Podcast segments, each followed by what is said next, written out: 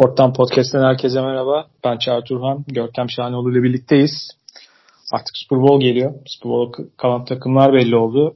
O yüzden gündemimiz hem şampiyonluk, e, daha doğrusu konferans final dediğim hem o maçlardan olan gündem var. Onun dışında da birkaç gündemimiz daha olacak. Ama tabii gündemin maddesini tam biz kayıt yapmadan birkaç saat önce Tom Brady devraldı. Onun da son emeklilik kararına birazdan değineceğiz.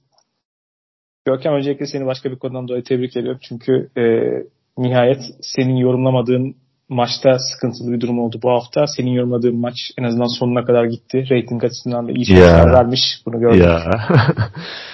Super Bowl için de çok üzülme. Super Bowl için de şöyle bir durum var. Arizona'daki daha önceki Super Bowl'ların ne kadar kürt, yani son yirmi yılın herhalde en acayip iki Super Bowl olduğunu düşünürsek, en azından hatırlanma açısından güvendesin gibi en azından bir iki hafta daha. Bakalım yani. Ben de daha tanışmadı Arizona Super Bowl'ları. O yüzden bir şey diyemiyorum. senin senin anlattığın maçlardaki ortalama fark herhalde on beş falan değil mi? Normal Super Bowl'larda olmayan şeyler. Yani Super Bowl'lara bakarsak bir işte şey kopup gitmişti ya. Tampa Bay Kansas City Chiefs iki bin yirmi. iki bin yirmi. Ee, sanırım Denver Carolina maçında da sen vardın daha eskiden. Ha, Denver Super Bowl ellide evet. Yani o evet. Maçta yani blowout diyemeyiz sanki ya. on dört sayı. Yani iki pozisyon en azından. Ee, blowout tarafından bakıyorum. Arizona'da en azından e, güvenlisin gibi geliyor bana. Bakalım göreceğiz. Ee, o da kendi açısından hikayesi çok bol olan bir Super Bowl olacak. Onun detaylarını daha haftaya gireceğiz açıkçası. Daha detaylı bir şekilde dev bir Super Bowl dosyası olarak konuşacağız. İlk ana gündem maddemiz ama iki tane konferans finalini konuşacağız öncelikle. İlk maçtan başlarsak. Bir kere iki tane nokta var. Öncelikle belirtmem gereken. Bir tanesi Philadelphia'dan bir takımın daha bu sezon şampiyonluk maçına çıkıyor olması. Yani beyzbol, futbol, Amerikan futbolunda çıktılar. Basketbolda bir olasılık az değil. E, hatta sezon başında biz e, Philadelphia'nın e, namağlup gittiği dönemde ilk onları konuştuğumuz bölümde hem e, Sixers hem de Flyers, yani, base, yani bu sokey takımları da böyle namağlup falan böyle acayip bir canlıydı. Daha sonra bu sokey takımları çökmüş, yani bir tanesini herhalde feda etmişler anladığım kadarıyla. O da mantıklı. Philadelphia şartlarında. Philadelphia'da nasıl çılgınca kutlamalar olduğu ve olabileceği de ayrı mevzu. Bunun gerçekleşti çünkü Eagles hepsinin çok çok ötesinde bir manyaklık orada. Hikayenin bir tarafı bu. Diğer tarafı ise kırk dokuzars'ın quarterback odasının altında nasıl bir gömü var? Nasıl bir büyü var?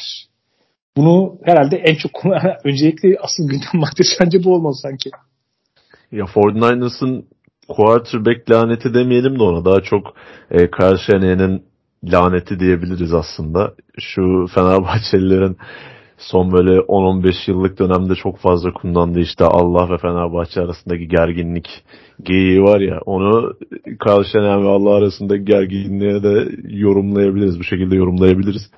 Çünkü Shanahan'ın sadece kırk dokuzers kariyeri değil, daha öncesinde gittiğimizde mesela Washington'da hücum koordinatörüyken işte Robert Griffin'in sakatlığı, hani onunla çok alakalı bir durum değildi ama belki Kyle Shanahan'ın o read option hücumuyla birlikte yavaş yavaş işte nasıl bir dahiye dönüşeceğinin sinyallerini ilk verdiği dönemler. Ve o hücumun iki bin on iki iki bin on üç yıllarında böyle N F L'i kısıp kavurduğu dönem. Bunu da en iyi oynayan takımlardan birisi olarak oradaki quarterback'i sakatlanıyor. Tamamen farklı bir oyuna evrilmek zorunda kalıyorlar Kirk Cousins'la birlikte. Ondan sonra Atlanta Falcons'tayken, daha oraya da gitmeyelim hatta, Cleveland Browns'tayken işte Johnny Manziel'le mevzuları, Falcons'ta finali kaybediş şekilleri meşhur yirmi sekiz üç Patriots'a karşı. Devamında kırk dokuzars'a gelip kırk dokuzars'taki e, quarterback merkezli sorunlar, devamında quarterback sakatlıkları vesaire derken yani ben artık ciddi ciddi Kyle Shanahan'ın biraz lanetli bir koç olduğunu düşünmeye başladım. Ligin en iyi play caller'larından birisi diyoruz. Yani çok iyi bir koç olduğunu defalarca burada bahsettik, övdük. Ama bu şanssızlık gerçekten artık sınırları zorlayan bir şanssızlık oldu. Özellikle bu sezon yaşadıkları. Yani Kyle Shanahan'ı tamamen böyle sürekli en zoruyla en zoruyla biri testi geçtikten sonra daha da zoruyla test ediyor futbol tanrıları. Trey Lance sakatlandı. Jimmy Garoppolo oynadı. O sakatlandı. İşte Brock Purdy son sıra seçimi. mister Irrelevant. Muazzam bir hikaye yazıyorlardı birlikte. Ama bu artık Eagles'a karşı konferans finalinde düştükleri durum değil. Kyle Shanahan hiçbir koçun, yani Vince Lombardi falan gelsin ya da işte onunla birlikte birkaç çok değerli koç, karma bir ekip kursun, onlar bile bunun altından kalkamazdı. Yani konferans finalinde dördüncü quarterback'ine düşüyorsun. Dördüncü quarterback'in Josh Johnson. N F L'de oynamadığı takım yok. Yani bütün Anadolu'yu gezmiş böyle bir oyun kurucu. Yetenek seviyesi belli. Onu bile kaybediyorsun. Yani dördüncü quarterback'ini bile kaybediyorsun maçta. Ee, çok ciddi bir dirsek sakatlığı yaşamış quarterback'ini tekrardan oyuna almak durumunda kalıyorsun ve sonra da tamamen tahmin edilebilir mecburiyetten dolayı bir koşu hücumu oynamaya başlıyorsun. Hatta bir noktada hani hakemler bile artık acımaya başladı kırk dokuzers. O McCaffrey'nin bir tane attığı pas var. Çok alakasız yere giden bir pas, yani intentional grounding falan vermediler ona. Ya şunun altından kalkmak mümkün değildi gerçekten. Maçın da keyfini büyük oranda kaçırdı. Daha henüz maçın başında sakatlandı Brock Purdy. Çok büyük e, heyecanla oturmuştuk bu maçı izlemek için. Yani kötü bir tat bıraktı bence. Brock Purdy bu arada pas, boş attığı pas yok. Rakamlar çok iyi. Fumble'ı dışarı çıkarsak neyse. Hani o kadar pas atıldı. Maç konusu bence hakikaten e, bayağı kült bir maç olabilirmiş. Yani eğer Brock Purdy sahada kalsaymış, çünkü onu gördüm. Philadelphia Eagles beklediğim kadar iyi başlamadı. Yani sonuçta hep her zaman tüm maçı çok iyi oynayan bir takım değil. Yani farklı çözüm üretebilen, çok farklı çözüm, yani cephanesi çok farklı şeyleri sunabilen, farklı çözüm önerileri olan bir takım. Ki onu da belli ölçüde gene sundular ama maçın başı itibariyle gördüm. Philadelphia Eagles'ın en merkezindeki olan koşu oyunu ve fena durdurmadılar bence bir yere kadar. Yani ikinci çeyreğin ortasındaki quarterback'leri çıktığı noktada bile bir şekilde bu maç hala yedi yedi idi ve top kayıpları olmasa yani o maçın sonunda, o maç yani ilk devrenin sonunda en azından o noktaya gelmeyecek gibi ihtimalle. Bir şekilde Philadelphia Eagles'ın çok etkileyen noktalardan bir tanesi bence, hani şurada konuşacağım, mesela DeMeco Ryans'ın hem hazırladığı hem de çözüm önerisi getirme noktasıydı mesela maça. Yani ön baştaki o özellikle R P O ile beraber olan hastalıkların biraz daha daha koşarak kullandıkları. Yani şu anda günümüzde R P O'yu daha çok hani pas verenlerin belki koşarak kullanırken onlar hakikaten üçlü opsiyon olarak kullanabildiği için Philadelphia mesela ona karşı çözümleri vardı. Ona karşı o tabii en önemli onların oyunu, işte ona karşı böyle bir tricks formation üzerinden oynadıkları, işte üç sıfır bir taraftayken diğer tarafa koşmak veya üç sıfırın olduğu tarafı da gerçek anlamda pas tehdidi olan bir takım olduğu için Philadelphia. Onu kullandığı zaman mesela orada sıkıntı yaşadığı zaman oraya başka çözümler getirdi. İşte mesela ikinci yarının başındaydı. Ee, işte safety tool'a Ufanga'nın mesela bir rumbles falan vardı. Çok hoşuma gitti yani Beşer. Ve onun dışında da yani maçın başında savunmayı savunmada örneğin coverage tarafında çok kafa karıştırıp e, can sıktı yani. Mesela derin toplar vardı. Yani onlar biraz tabii ki her zaman risklidir yani. O derin paslar ama o takımın bilerek aldığı bir risk mesela forty-niners savunmasını bahsettiğimiz daha önceki bölümlerde. Mesela onlar bile hep böyle biraz davetkar şekilde yani. Yani iyi görünen ama aslında o kadar iyi olmayan durumlarda mesela kullanmaya zorladı. Yani hep bir tuzağa düşüren bir tarafı vardı Demek Rise'ın. Görüntü şu ki hakikaten eğer Brock Purdy sahada kalabilseydi ee, bayağı iyi maç olacakmış yani. Çünkü ben Philadelphia beklediğimin bir tık altındaydı. forty-niners hücum tarafında yani savunmaya karşı daha fazla zorlanacaklarını düşünüyordum. En azından maçın başında koşma anlamında. Bence orada daha iyi gözüküyorlar. Tabii maçın gidişatında aynı şeyi kurulacak diye bir şey yok ama bayağı önemli maçtan olduk gibi diyebiliriz. Görüntü o. Evet, yani. Ben Eagles'ın kazanmasını bekliyordum bu maçı ama yani dediğin gibi Brock Purdy sakatlanmamış olsa, çünkü hani kabul edelim Brock Purdy'nin sakatlandığı andan itibaren forty-niners'ın çok şansı kalmamıştı. Ya şu da demek değil bu tabii aynı zamanda. Brock Purdy oynasaydı yine yenilebilirdi. Muhtemelen de yenilecekti zaten forty-niners ama daha çekişmeli bir maç olacaktı. Ama şu noktada sana katılıyorum. E, Philadelphia Eagles özellikle pas hücumu noktasında belki de sezonun en kötü maçlarından birisini oynadı. Ki geçtiğimiz hafta konuştuğumuzda da koşu hücumu güçlü bir takım olmasına rağmen bu tehdidi kullanarak pas hücumuyla kırk dokuz kırk dokuz savunmasına karşı bir şeyler yapabileceklerini düşünüyorduk biz. Bu hiç gerçekleşmedi. E, Jalen Hurts'un özellikle derin sahaya attığı paslarda bayağı bir e, hedefinden şaştığını gördük. Birkaç tane net böyle ıskaladığı, uzun attığı isabetsiz pas hatırlıyorum ben maçta.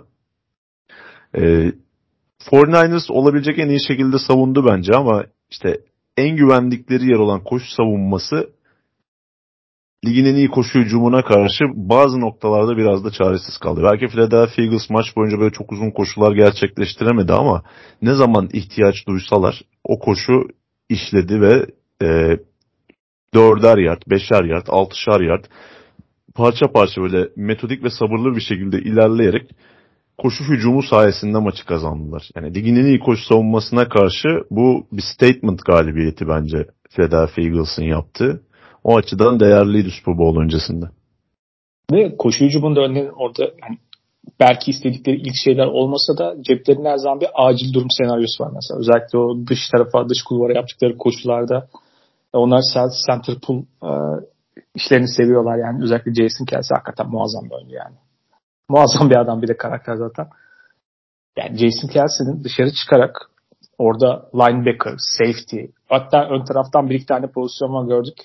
Defensive tackle'ın bile ona yardım ediyor. Onu uçuruyor. Oradan sonra arka tarafta gidiyor. Fred Warner'ı blokluyor falan. Yani kulvar açıyor ve yani ceplerinde böyle bir acil durum senaryosu da var. Öyle bir offensive line var ki o takımda bir yandan. Bunu yaparak da gerektiğinde ihtiyacı olan aslında o patlayıcı oyunları ve yani drive'ı ilerletecek ciddi koşu olanları sıktıklarında da mesela o ceplerindeki acil çözüm e, koşu şemalarına falan gidip oradan çözüm üretebilirler. Ama herhalde daha önemli noktada konuşmak gereken bir şekilde ne olsa olsun yani mesela maçın gidişatına baktığın zaman işte on dört yediye gelmeden önceki drive'da kırk dokuzların işte özellikle aldığı pek çok ceza vardı savunmada. Şimdi şu var orada. Hani hakem tartışması bu hafta sonu bayağı tabii oldu N F L'de. kırk dokuzlar gibi bazı takımlar arka tarafta hani belki coverage tarafında özellikle secondaries görece takımın ön tarafına göre biraz daha geri planda olan bir pozisyon grubu olduğu için daha fiziksel sert oynayıp biraz hani faulün çok sınırlarında oynayan bir oyuncu grubu orada. Bu tercih ettikleri bir şey ve bunu özellikle yaparken de makul bir sebep var. Çünkü bu tip şeyler özellikle playoff'ta daha az çalınıyor. Ve sezon içerisinde de bir noktada bu kadar alıştıktan sonra yani her yaptığınız faul çalınmıyor ve bu noktada bu e, öngörülebilir aslında yani hesaplanmış bir risk aslında.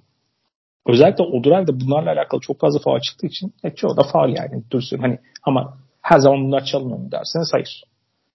Şimdi onların temel yaptıkları planla uyuşmayan bir nokta oldu. Bir tarafı o. Ama onun dışında savunma tarafında da yani Philadelphia Eagles'ın pass rush'ında o kadar çok silah var ki ama önemli noktalarından bir tanesi de bu sezonun gerçek anlamda en önemli, en doğru eklemelerinden bir tanesi olduğunu bence gösteren şey Haason Reddick yani inanılmaz bir etkileyici bir maç oynadı. Bir kere yani ilk pozisyonda rakip quarterback'i indirmek, oradan topu çalmak. Daha sonrasında Josh Johnson'a yaptığı bir tane sek var yani. Bir kere o sek için yani topu oraya fumble olarak geri verip bir üstüne altı sayı falan vermek gerekir yani. Öyle acayip bir sekti mesela hatırladım. Çok etkili oldu orada. Hani özel olarak öne çıktı yani. Tüm zaten o pass rush'taki o derinlikle baş etmesi büyük ihtimalle maçın tamamı çok mümkün değildi onlar için ama kırk dokuzlar offensive line için ama o çok orada fark yarattı. Ee, Yemekteyiz Hasan'daki Yemekteyiz Hasan Bey gibi Kürt bir karakter oldu benim gözüm yani. Terkos'un en önemli ikinci şahsiyeti oldu yani. O kadar Kürt bir an olarak kendisini hatırlayacağım kendi adıma. Ya Eagles hücumunun zaman zaman zorlandığı noktalarda savunma muazzam bir şekilde devreye girdi gerçekten de. Yani koşuyu durdurma noktasını zaten artık e, quarterback'te de sakatlandıktan sonra tamamen koşu odaklı savunmaya döndüler. Ama quarterback üzerinde baskı kurma noktasında beklentimizi tamamen e, karşılayan bir Eagles savunması vardı. Özellikle Haason Reddick, yani Mike McGlinchey'nin hayatını zindana çevirdi bu karşılaşmada. İşte offensive line'ların şu şöyle bir dezavantajı olabiliyor. Siz pass rush'ınızı istediğiniz şekilde rotasyona sokup işte defensive end'de, defensive tackle'da, dört four eye'da işte three teknikte, farklı farklı pozisyonlarda kullanıp istediğiniz yerden o baskıyı getirip rakip offensive line'in dezavantajını kullanabiliyorsunuz. kırk dokuzars'ın elinde Trent Williams var. Evet. Ama Trent Williams sol tackle'dan başka bir yerde kullanamazsınız. Yani bir snap'te sol tackle'da yöneteyim, hadi bir snap'te sağ tackle'ı alayım, Haason Reddick buradan geliyor, onu durdurayım diyemiyorsunuz. O nedenle bunun avantajını Eagles çok iyi kullandı. Haason Reddick çok büyük oranda Mike McGlinchey'nin karşısındaydı beklediğimiz gibi. Zaman zaman Tyler Croft'la orayı desteklemeye çalışsalar bile, zaman zaman George Kittle'la çok da e, verim alamadılar bu savunma e, pas koruma stratejisinden. Çünkü Haason Reddick yani gerçekten sezonun en iyi böyle e, üç dört savunmacısından birisi bence bu sezon. Biraz isminden dolayı, hani Hasan olmasından değil de daha böyle düşük profil bir oyuncu olmasından dolayı biraz göz ardı edildi. İşte Nick Bosa, Chris Jones, Micah Parsons gibi isimlerin gölgesinde kaldı. Ama performans olarak bunlardan hiçbir eksiği yok. Hatta Micah Parsons'tan çok daha iyi bir sezon bile geçirmiş olabilir. Micah Parsons'ın e, sezon içerisindeki düşüşlerini, işte o düştüğü dönemleri de göz önünde bulunduracak olursak.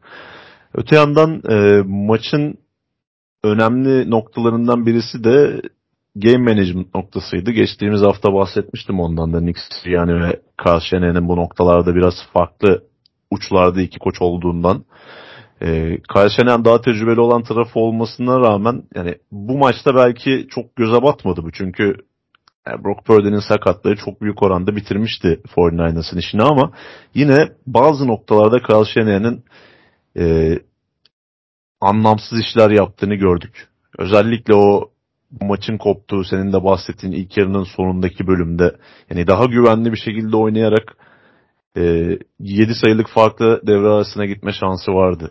Yani orada yine tüm talihsizliklere rağmen kırk dokuzers maçı bir şekilde götürmeye, işte farkı az bir sayıda tutmaya çalışıyordu. Ve Christian McCaffrey bayağı iyi oynamaya başlamıştı o dönemde. Yani sahanın en iyi oyuncularından birisiydi zaten bu maçta da. Tüm işte bu yaşadıkları dezavantaja rağmen. Orada çok agresif oynadı. İşte top kaybı tamamen bundan dolayı geldi demiyorum, ama yine orada bir süreyi kullanamama olayı oldu Kyle Shanahan'ın. Maçın başındaki e, Devante Smith'in dört ve üçte yakaladığı pasta e, çok suçlayamazsak bile en azından hani e, bir mola alıp bakabilirdi yani. Mola almanın şeyi yok yani. Sonuçta challenge kaybetmeyecekti.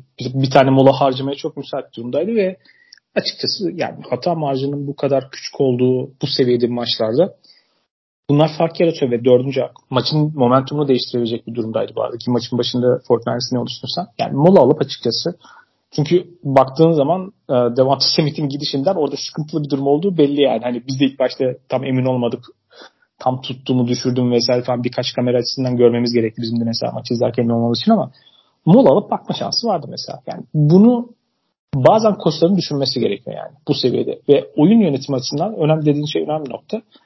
Kyle Shanahan'ın, hatta tüm Shanahan grubu koçlarının, işte birkaç hafta önce Mike McDaniel'la konuşuyorduk. Bu konularda ciddi defaları var yani. Zaman yönetimi, maç yönetimi, bazen maçın istirahatına göre bazı şey yapıyor. Anlamsız derecede bazen muhafazakarlığı var. Yani mesela dördüncü haklarda gitmiyorlar falan.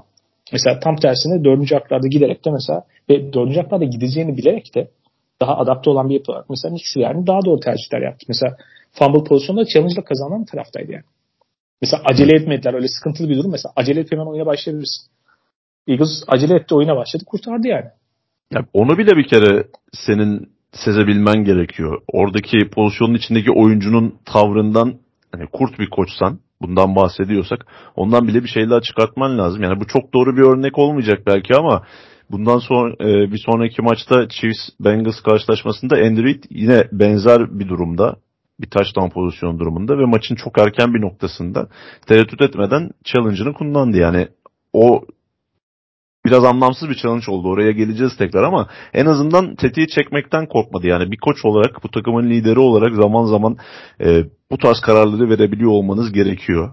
Yani dediğin gibi molayı kaybet, pardon, challenge'ı kaybetmekten korkuyorsan mola al. Yani onu da yapmıyorsan direkt orada bayrağı atman lazım. Çünkü çok kritik. Momentumu değiştirebilecek bir anda. Devamında touchdown buldu zaten Eagles.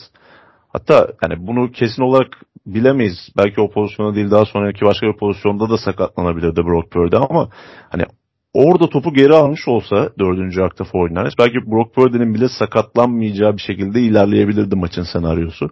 O açıdan çok kritikti. E, Sirianni de yine daha önce işte Howie Roseman'dan, Jeff Lurie'den vesaire Eagles yönetiminden konuşurken bu takımın ne kadar analitiğe e, bütçe ayırdığı ve bunu ne kadar önemli bir noktaya koyduğundan bahsetmiştik. Bu maçta bunu bir kez daha gördük. E, dört ve üç oynamaktan çekinmediler. Devamında kendi yarı sahalarında dört ve bir oynadılar. Ya zaten forty niners pardon Philadelphia Eagles'la oynuyorsanız hani dört ve birleri sürekli hesaba katmanız gerekiyor ve sahanın genelde çok büyük noktasında bunlar dört down takımı. Yani o dördüncü hakkı oynamaktan çekinmiyorlar. Ki zaten o Victory Formation'dan yaptıkları koşulları da durdurabilen takım çıkmadı şu ana kadar. O nedenle Eagles'la oynuyorsanız bunları da e, hesaba katmanız gerekiyor.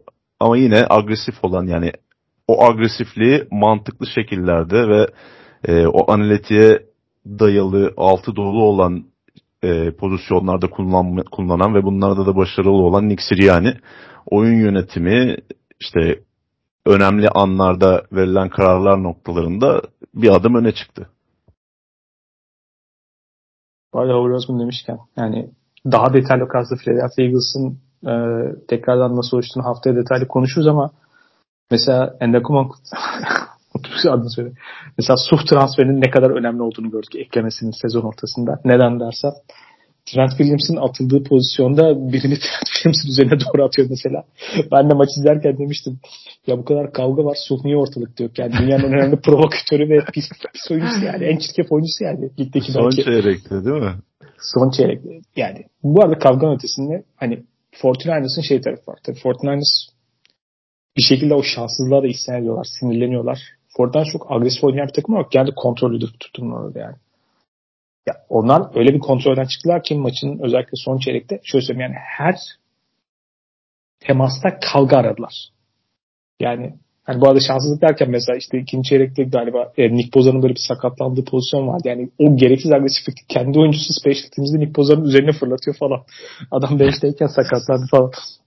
Nick Boza zaten maçtan sonra şey demiş. Hani oradan belliydi maçı kaybedeceğimiz. Bu maçta ne kadar şanssız olduğumuz. Çünkü ya eşine çok az rastlanır bir pozisyonu. Ee, bir kere Sean Payton sanırım sakatlanmıştı öyle. New Orleans Saints'in koçuyken. Kendisinden bahsedeceğiz ilerleyen bölümde ama o geldi aklıma. Ee, bir de bu agresifliğinden ve aldığı cezalardan bahsettin. Şunu da eklemek gerekiyor. Bu maçın hakemi Can Hasi'ydi. Ligin en az e, düdük çalan, en az ceza veren hakem gruplarından birisiydi bu. Yanılmıyorsam sondan ikinci ya da üçüncü olması lazım Hasi'nin ekibi. Buna rağmen e, en çok ceza alan playoff maçlarından birisini oynamış oldular. Bu kadar e, olayın üstüne zaten bunu da ekleyince bu maçı kazanması mümkün değildi forty niners'ın.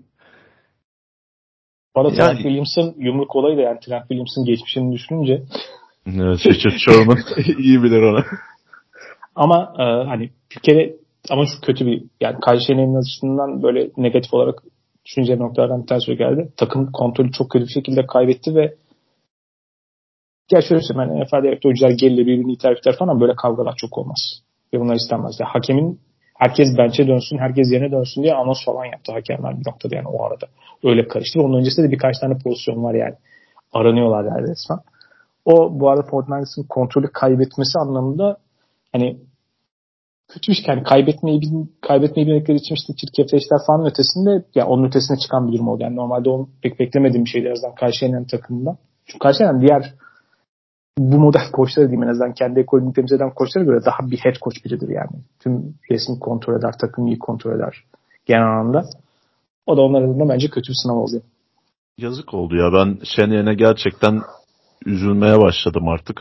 Son dört sezonun üçünde N F C finali oynayan bir takım. Birinde Super Bowl'a giden takım.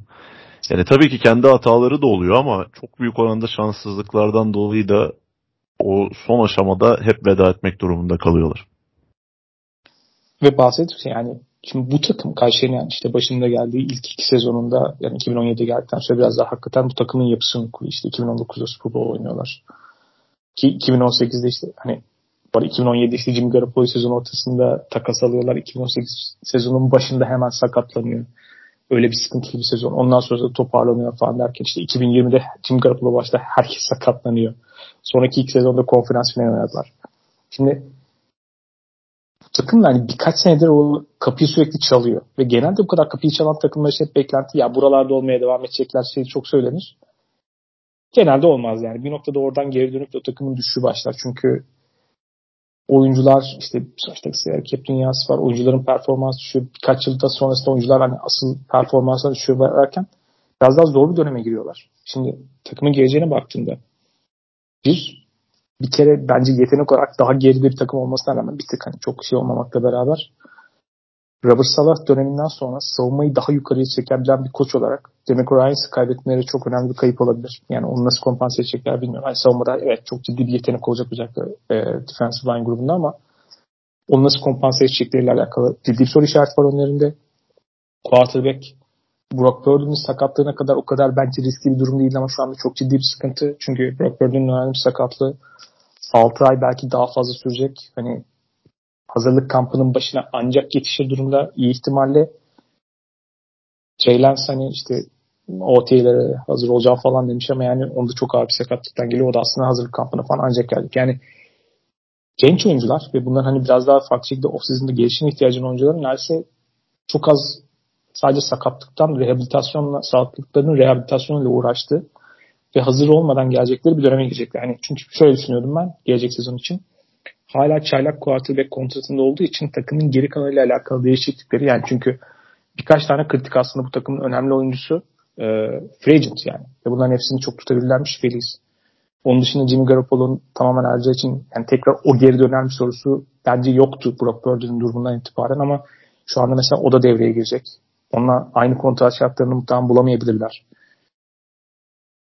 Brock Purdy işte Trey Lance iyileşir evet belki tekrardan düzelip devralana kadar durumu idare etmek için çok iyi bir opsiyon gibi görünüyordu. Şu an o da şüpheli. Şimdi bunların hepsini bir araya getirdiğiniz zaman quarterback pozisyonu tekrardan sorular başlamış durumda. Bunların hmm. hepsi belirsizliği var. Hani Teo son bir şey söyleyeyim sana pas atıyorum. Özellikle yani uygun çünkü draft hakları da fazla kalmadı ama gerçi bir sürü e, bu özellikle azınlık e, gruplardan giden koçlar ve G M'ler sayesinde o kadar çok üçüncü tur kompensatörü pik kazanıyorlar ki yani onlar da bir şekilde kompanse etmeye başladılar durumu ama fazla yani takımın normalde N F L'in kendi rekabetini yenilemek için işte sürekli drafttan iyi oyuncular bularak çıkmak gerekiyor. Fortnite sürekli riskli oyuncu gruplarını bir şekilde arka turlardan bulup hani şansla uygun devam ederse onları bir şekilde entegre ediyor. İşte Hufanga gibi sakatlık riski çok yüksek bir oyuncu bu sezonu iyi geçirdi mesela ama oyuncuların hepsi çok riskli faktörler. Sürekli de aynı şartlarda bu oyuncu grubunun yani revize etmeniz, rol oyuncularını revize etmeniz kolay değil. Ki Nick Boza'nın da kontrat zamanı geliyor artık. Şimdi bunların hepsini düşününce bu döngüyü devam ettirmek, işte defensive line grubunu yenilemek gibi ihtiyaçları var tekrardan. Orayı biraz daha hani yeniden top, e, oraya yüklenmeleri de gerekecek gibi. E, devam edebilirler tabii ki bu seviyede kalmaları çok olası bir senaryo ama soru işaretleri de var yani ciddi anlamda. Parayı idare etme ve salary cap'i yönetme konularında kırk dokuzlar Lig'in gerçekten en iyi franchise'larından bir tanesi. Ve bu zamana kadar gerçekten iyi şekilde idare ettiler. Ee, tabii biraz şans faktörü de giriyor işin içine ama yani şu noktada quarterback çok büyük bir soru işaretiyken yine Kyle Shanahan'ın en büyük derdi olmaya devam edecek. Saydıklarına ek olarak artık bir wild card olarak bekletebilecekleri acil durum kartı Tom Brady de olmayacak. Çünkü uzun bir süre zaten kırk dokuzlar Tom Brady haberleri vardı. Tampa Bay'e gitmeden önce de işte San Francisco'lu olmasından dolayı bunlar hep gündeme gelen olaylardı. Ee, onun da bugün emekliliğini açıklamasının ardından artık öyle bir seçenek de yok gibi duruyor kırk dokuzlar adına. Şu an ellerinde Trey Lance ve Brock Purdy ikilisi var gibi. Garoppolo'nun da sözleşmesinin bittiğini ve dönmeyeceğini düşünürsek. Bir buradaki avantajları ikisi de çaylak kontratında quarterback'ler olması ama ikisinin de sağlık durumunun çok büyük soru işareti olması. Brock Purdy'nin e, bu baseball pitcher'larının genelde yaşadığı sakatlıktan müzdarip olduğu ve duruma göre bir sezon komple bile kaçırabileceği söyleniyor. Hatta e, kariyerini de ciddi derecede etkileyebilecek bir sakatlık olabilir bu. O nedenle Trey Lance'e bir şans kapısı daha açılmış durumda ama o da kendi sakatlığından nasıl dönecek o önemli. Christian McCaffrey için takasında önemli üst duraklarını kullandılar bu sezon. Ondan önce Trey Lance için ilk duraklarını takaslamışlardı.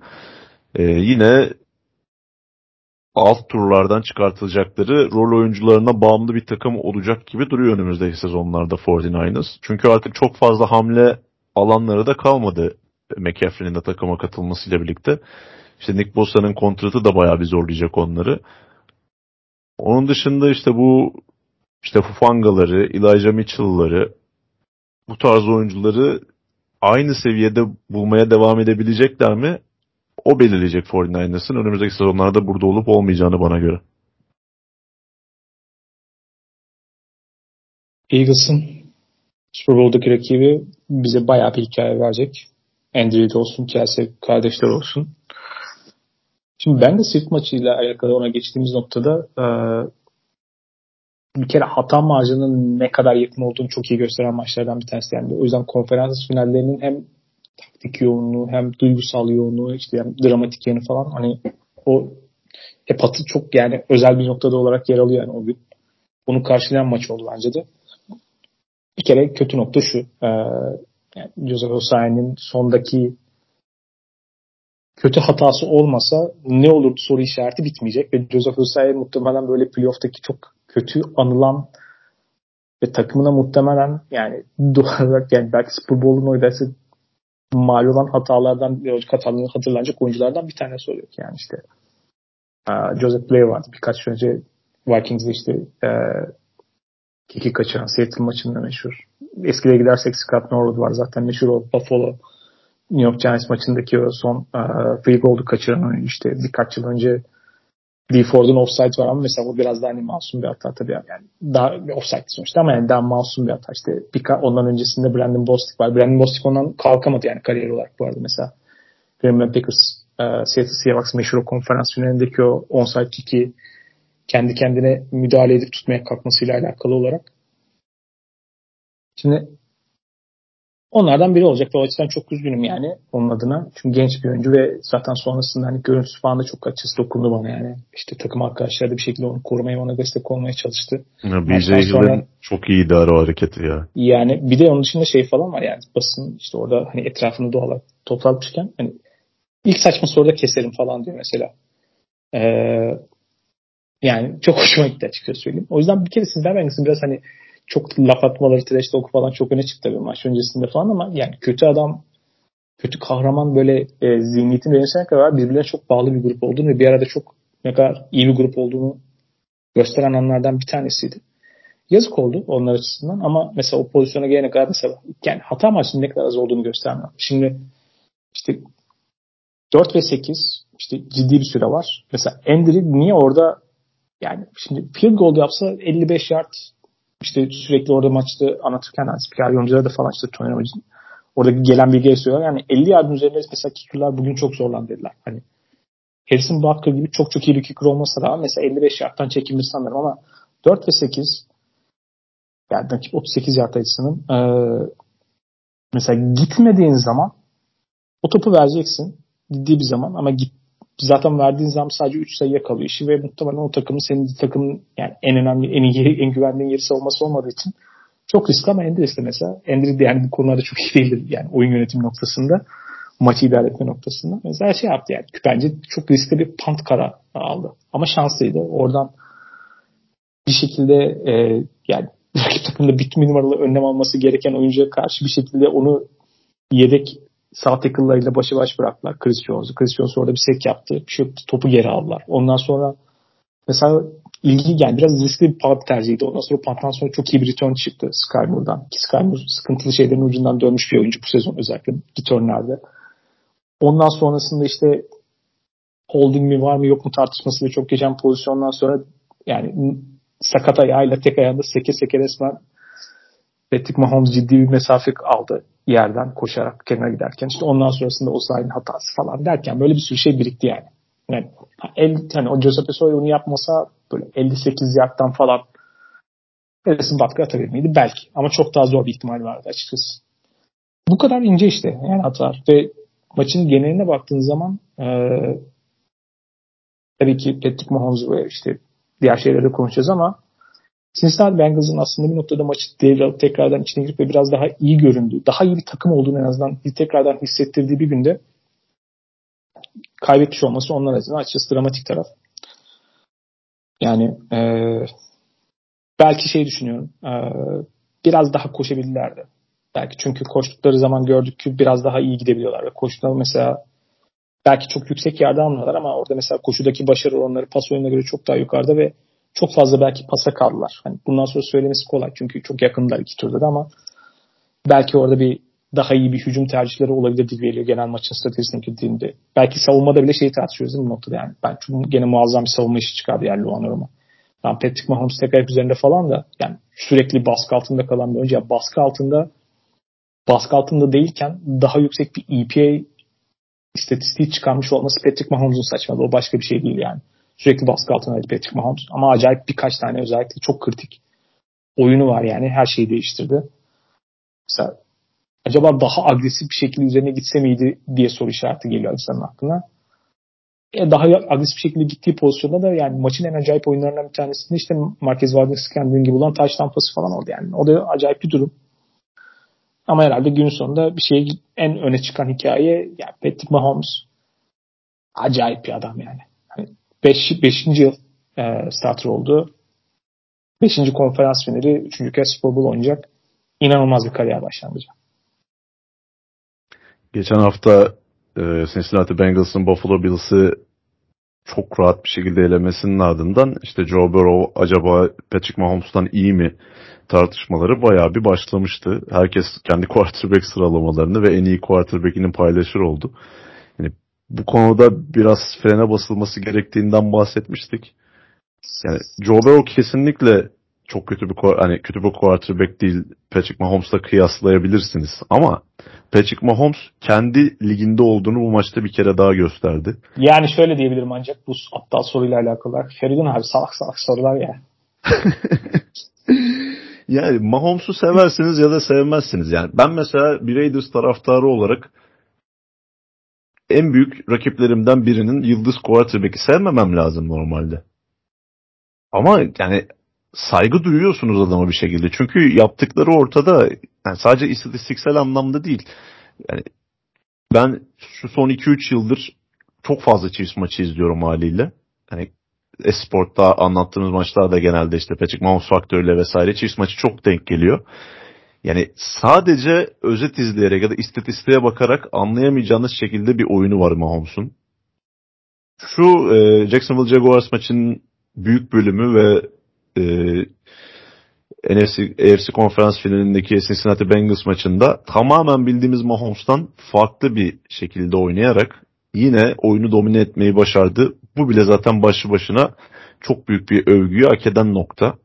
Çünkü Mahomes'un oyunu tamamen platform dışı hareketler üzerine ve o hareket üzerinde savunmayı manipüle ederek, akıl almaz pas açılarında toplar atarak, yani bu şekilde savunmaları üzerine giden, onları mahveden bir oyun tarzına sahip. Bu sefer tamamen cep içerisinde oynayan, yani böyle Patrick Mahomes o atletizmini, o gençliğini, o dinamizmini kaybetmiş de sanki on sene sonra, on beş sene sonrasına gitmişiz. O anki Patrick Mahomes'u izliyormuş gibiydik. Ki o halde bile ligin en iyi quarterback'lerinden birisi. Ben geçen hafta şey diye düşünüyordum işte o mobilite, deza, mobilite avantajını kaybetmiş. İşte daha statik oynayan bir Patrick Mahomes belki ligin en iyi quarterback'i olmayabilir. İşte orada belki Joe Burrow onun önüne geçebilir diye düşünüyordum. Yani bu maçta receiver'larını kaybetmiş bir oyuncudan bahsediyoruz. O da var. İşin içine o faktörü de eklemek lazım. Doğru diyorsun. İki, üçüncü çeyreğin ortalarından sonra falan iki tane receiver'ı kaldı elinde. Sky Moore ve Marquez Valdez-Scantling. Ee, adamın ilk adını unuttum şimdi. Camp diye birisi girdi. Ben tight end zannettim onu başta. seksen beş numara olmasına dolayı. Bu forma numara kuralı da kalktıktan sonra artık receiver'ların o kadar yüksek e, numaralı e, formalar giymemesinden dolayı yani seksen beşe tight end'tir falan gözüyle bakıyordum adama. Adam depth chart'ın dibindeki receiver'mış ve bu maça kadar tüm sezon boyunca on snap oynamış. Yani üç receiver'lı setlerde onu falan kullanmaya başladılar. Öyle bir dezavantaj duruma düşmüşlerdi. İşte savunmada da birkaç sakatlık vesaire yaşadılar. Şu durumda bu maçı kazanmış olmaları gerçekten inanılmaz. Yani maçın geneline baktığımız zaman belki Cincinnati Bengals daha iyi bir takım. Kadro olarak daha iyi bir kadro ama maçı izlerken maçı dikte eden tarafın Chiefs olduğunu hissediyordunuz.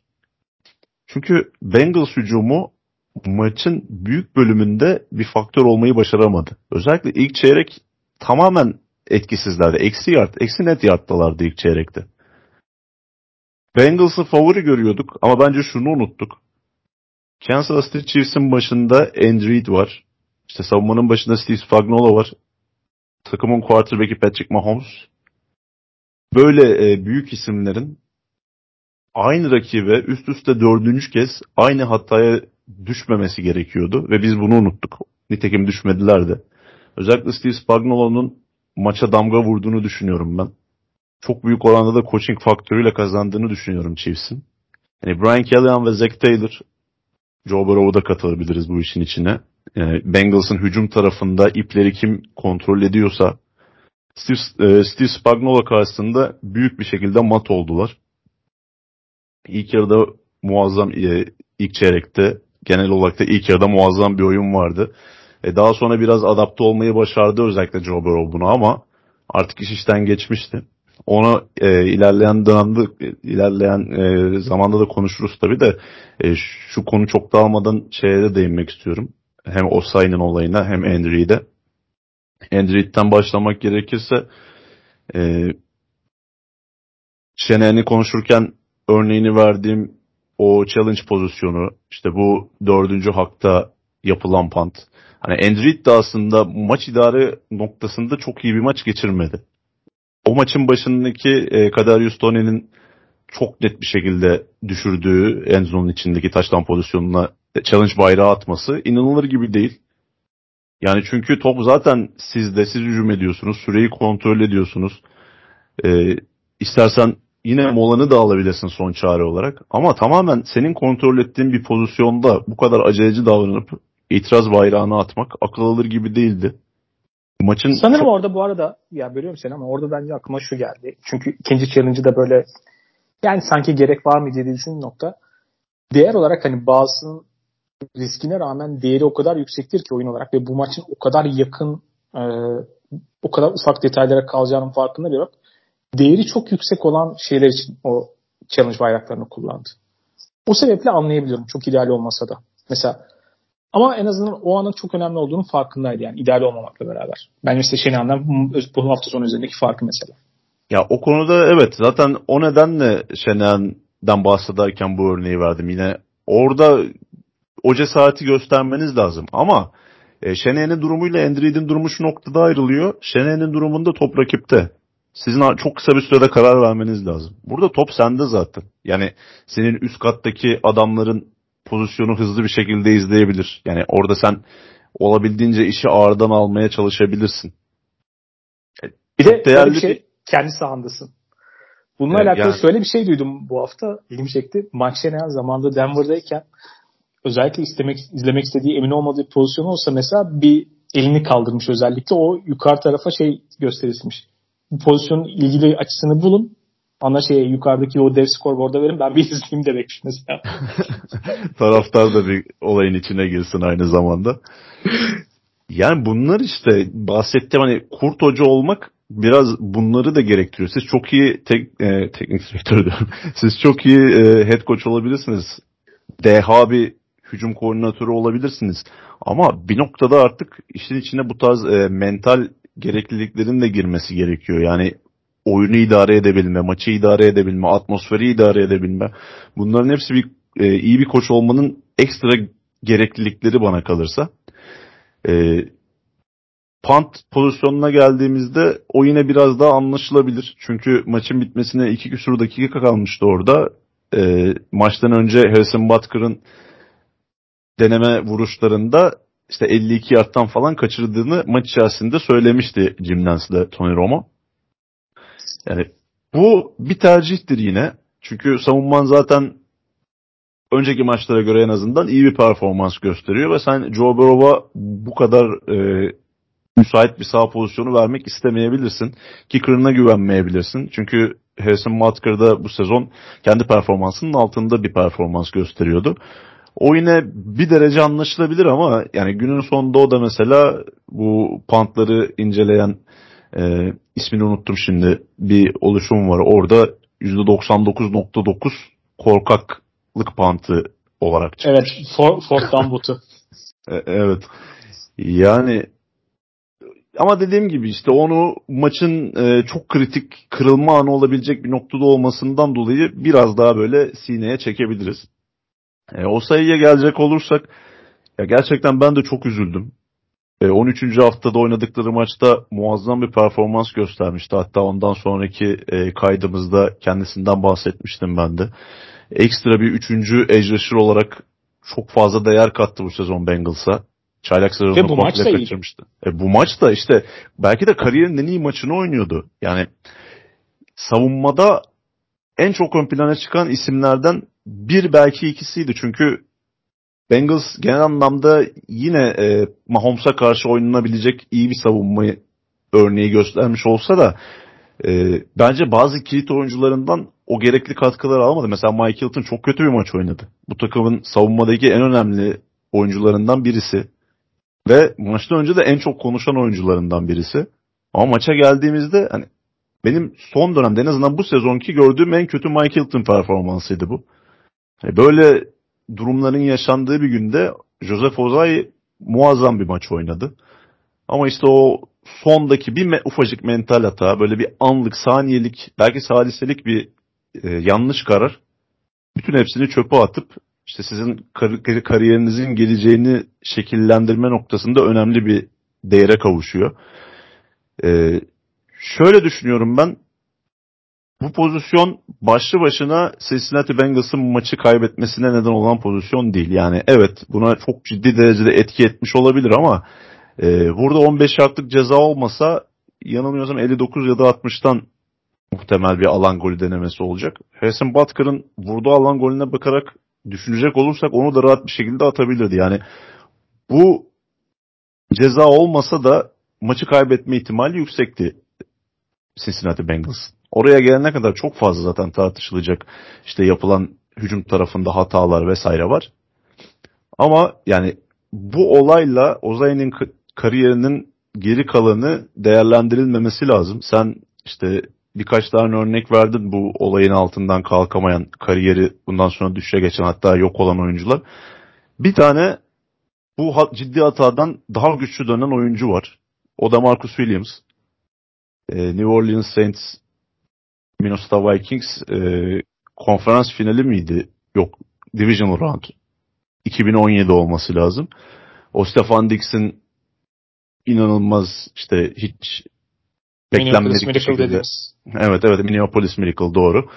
Ee, o pozisyonda mesela Marcus Williams çok büyük bir hata yapıyor.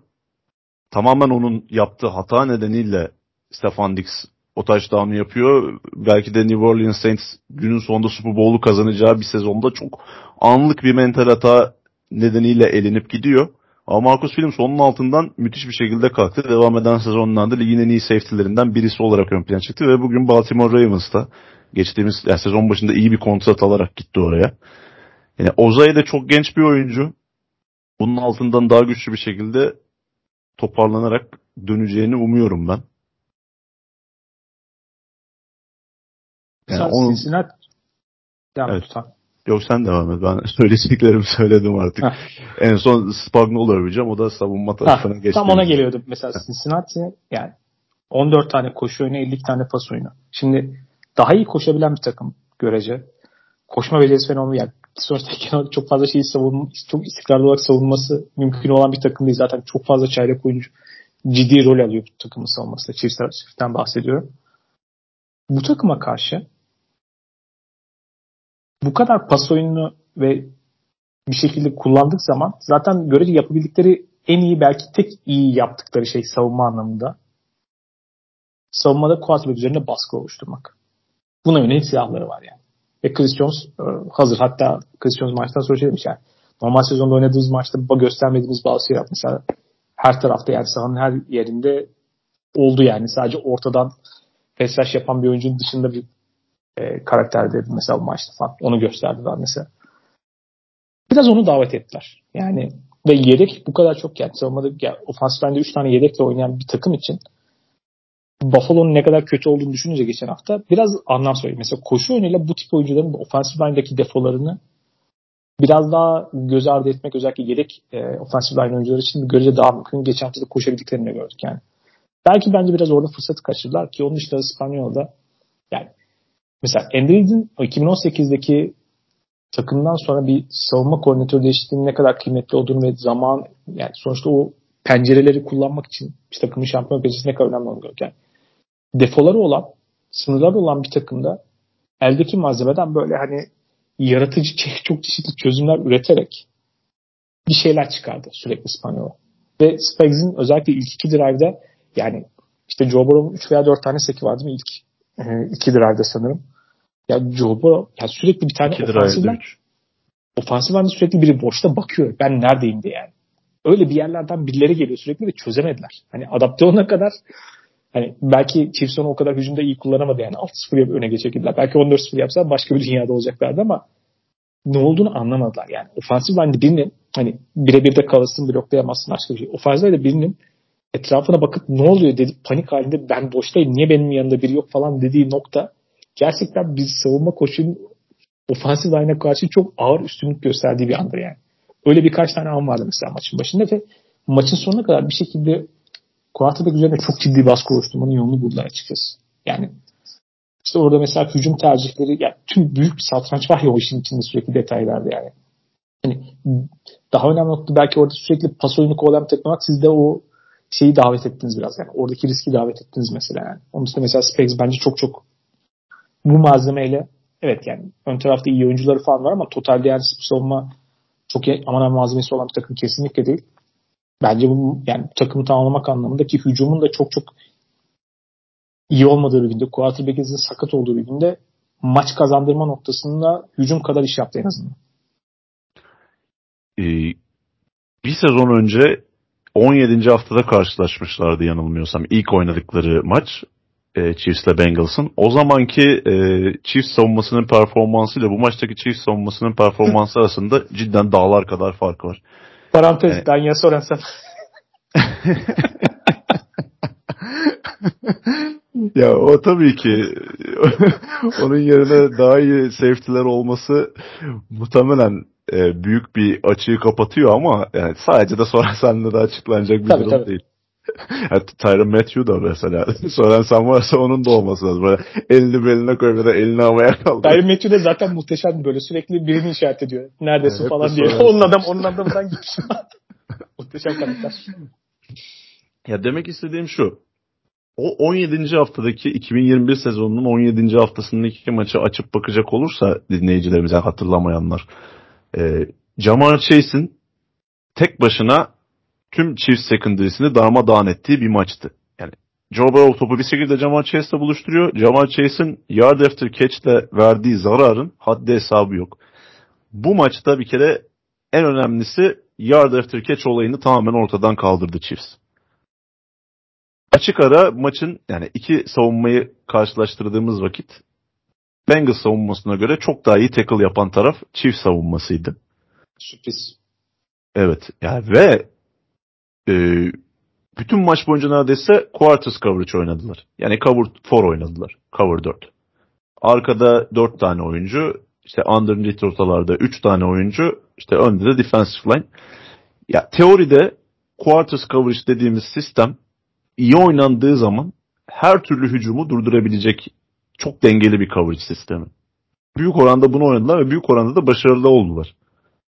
Ja'Marr Chase... Bir parantez açayım. Bu kadar başarılı olmalarının quarters coverage'daki başarılarının en büyük nedenlerinden birisi de biraz göz ardı edildi ama Tyler Boyd'un sakatlanarak oyun dışı kalması oldu. Çünkü e, Ja'Marr Chase ve Tee Higgins'i iki oyuncuyla, ikisini de ikişer oyuncuyla savunmaya başladıkları dönemde bir üçüncü destek olacak oyuncuyu çıkartamadılar. Özellikle underneath rotalarda. İşte Hayden Hurst zaman zaman topla buluştu. Trenton Irwin o oyuncu hiç olamadı. Tyler Boyd'un yokluğu çok ciddi derecede e, Bengals hücumunu rayından çıkarttı. O sistemi bozdu.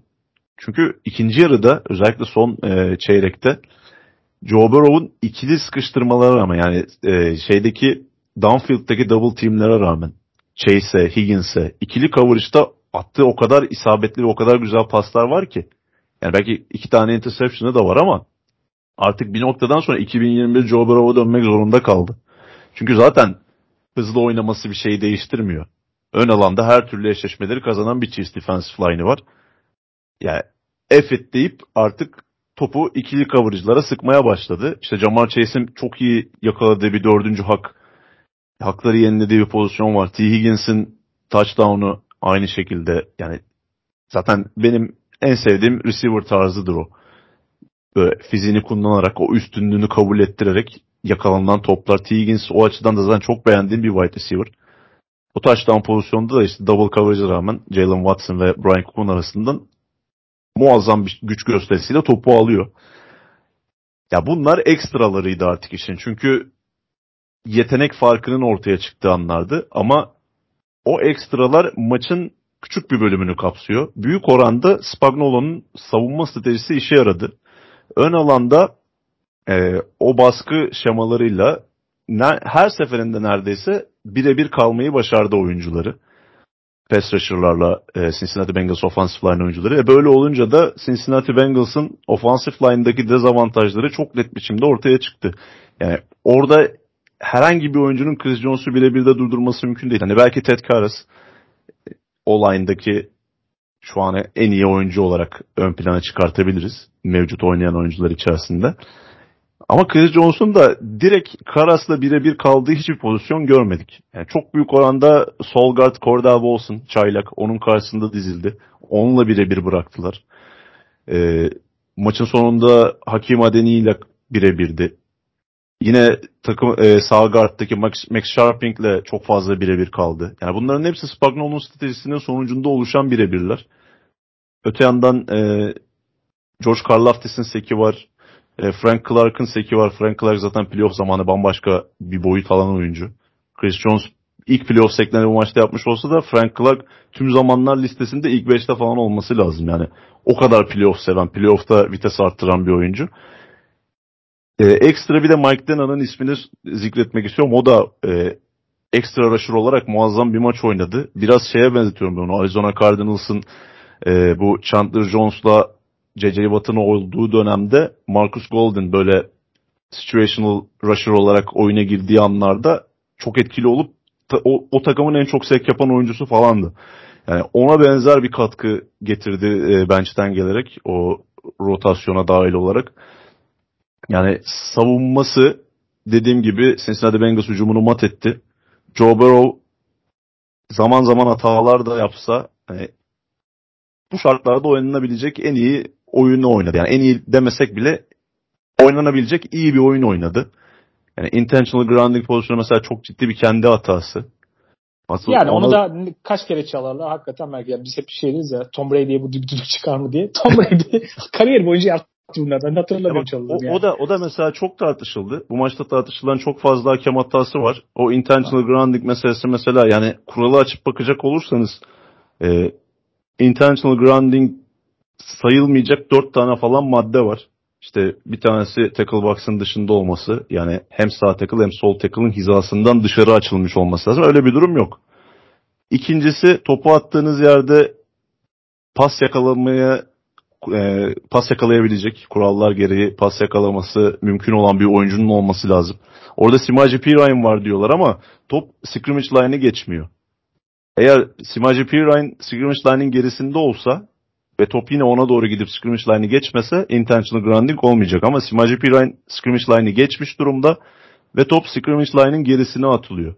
E böyle bir durumda bir screen olayı da mümkün olmadığı için doğal olarak çok basit bir şekilde intentional grounding to pozisyon. Hani çok eleştirmeye de gerek yok o açıdan.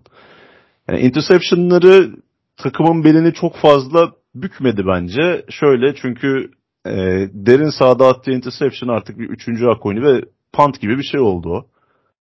Bir e, Tee Higgins'i hedeflerken Michael, e, Mike Hilton diyorum şey Brian Cook'tu sanırım ya da Jalen Watson pardon. Jalen Watson'ın çaldığı top var. O da tamamen İşte Chris Jones'un baskısıyla zamansız bir şekilde elden çıkarılan top. Yani onun dışında işte double coverage attığı paslar, yine Chase ve Hurts'un yakalayamadığı çok iyi konumlanmış birkaç tane pas vardı. Joe Burrow elinden geleni yaptı ama günün sonunda bu ofansif line dezavantajının bu kadar gün yüzüne çıktığı bir maçta hani kazanacak noktaya da geldi belki ama bu sefer olmadı. Joe Burrow bu arada e, evet birkaç belki çok iyi olmayan tercih, yani interception'lar dışında da var ama şöyle bir şey var yani. Joe Burrow kariyerin çıkışında mesela işte drafttan gelirken potansiyel olarak zayıf olabilecek noktalarından bir tanesi. Mesela kol kuvvetiydi değil mi? Mesela Buffalo maçının sanırım devre e, devre sonundaydı. E, bir tane Hail Mary attı. Galiba top herhalde havada altmış yard falan gitmiştir. O soğukta yani. Karda bu arada atıyoruz. Ne kadar rahat attığını hatırlıyor musun? Evet. Çok rahat gitti. Şimdi, ben hatta yetiştiremez diye düşünmüştüm bir an orada. Çok rahat gitti. Sezon öncesinde bir tane röportajında şöyle diyor mesela. İşte kendi quarterback mekaniklerinin bazıyla yani bu arada hani oyuncu olarak quarterback noktasında hani karar verme mekanizmasının daha az hata yapan, daha detayları düşünen, rakip savunma yokma konusunda da üzerine daha da koyup inanılmaz bir orada hakikaten e, bir cerrah titizliğinde acayip bir oyuncuya gelmesi ayrı bir nokta yani. Karayip oyuncu çok güzel bir oyuncu. O kesin artık bence. Ama bunun dışında mesela fiziksel olarak da bazı noktalarda kendilerini bir adım öteye taşıyan şeyleri yapmış olması. Yani mesela bazı şeyleri değiştirerek kendi tarzında quarterback mekaniklerinde falan mesela daha rahat topu çıkarabilen, daha ileriye atabilen, daha rahat, daha çabuk mesela topu iner. Mesela kol kuvvetinin göstergesi noktalardan bir tanesi. Mesela yirmi yardlık pası atıyorsun baskı altında. O topu çok hızlı bir şekilde çıkarıp çok böyle topun böyle çok yalpalamadan net bir şekilde gitmesi gerekir mesela ideal durumda. Mesela onu artık çok rahat yapabildiğini görüyor. Oyunu ve bu bahsettiğim dar pencere atışları yani üst seviye quarterback atışları. Hani sadece onu bilmek değil yani. Mesela biraz fiziksel olarak da yeteneğinizin biraz daha yukarıda olması lazım. Ondan atabilmeniz baskı altında. Çok acayip bir oyuncuya dönüştü. Bence bunun da ötesinde. Ve gelecekle alakalı, Cincinnati ile alakalı evet. Bu takımın bu yapıyla gidebileceği noktayla alakalı tekrar bunu ne kadar koruyabilecekleri, bu A F C'nin o çılgın rekabet ortamında tekrar burada olup olmayacaklarında bazı kolay olmaması noktası var kesin. Ama yani Cincinnati Bengals'ın tüm çehresini, organizasyonu, şehri değiştiren bir oyuncu olarak gelişim noktasında gördüğüm özel maçlardan bir tanesi hakkında. Çünkü sezonun bu noktasına kadar daha az hata marjıyla oynaması gereken bir oyuncu olarak oynadı hep. Bu maçta onu belki o kadar iyi yapamadı ama daha zor şeyleri daha üst tavanı olan bir oyuncu olarak yapması gereken noktada da yapabileceğini gördüğüm maçlardan bir tanesi. Çünkü geçen sezon mesela çok fazla savunmanı taşıdı. Ki bu sezon da öyle aslında ama savunma taşırken patlayıcı birkaç tane oyun üzerinden Cincinnati hücumu kendi yorumluyordu. Sonuçta evet o derin paslar atabilen acayip iki tane receiver var. Bu sezonsa daha fazla hakikaten yani bu maçın en önemli örneklerinden bir tanesi çok zor dar pencere atışları falan atabilen bir oyuncu haline geldi artık. Yani onun hatırlayacağım maç noktalardan bir tanesi ve Cincinnati hakikaten yani e, bu kadar gerilimli bir maçta mental açıdan acayip dirayetli, acayip sert bir takım yani. Hani bir arada oynama becerisinin, taktik becerisinin ötesinde o mental sertliğini o takımın görebiliyorsun. O yüzden mesela o sondaki hata çok üzücü oldu onların ama e, acayip bir oyuncu grubu. E, umarım yani belki bilmiyorum başla alakalı başka bir eklemen yoksa belki o noktaya geçebiliriz. Yani Cincinnati'nin geleceği adına. Evet geçiyorum. Umarım bu takımı mümkün olduğunca koruyabilirler. Çünkü bundan sonraki soru işaretleri tabii ki işte üçüncü yılda olduğu için Joe Burrow'un kontratı gelecek muhtemelen. İşte Justin Herbert'la beraber ligin en çok e, en büyük kontratlarından birine sahip olacak gibi gözüküyor. Gelecek yıl Ja'Marr Chase için aynısı olacak. İşte Tee Higgins üçüncü yılda olduğu için onun kontratı geliyor. Tamam, bunları tutmaya çalışacaklar. Savunmada e, Jesse Bates geçen sezon franchise tag'le oynadı. İşte onu acaba tutabilecekler mi emin değilim. İşte Von Bell geliyor. Birkaç tane daha var. Onun dışında işte Trey Flowers gibi serbest kalacak oyuncuları falan var.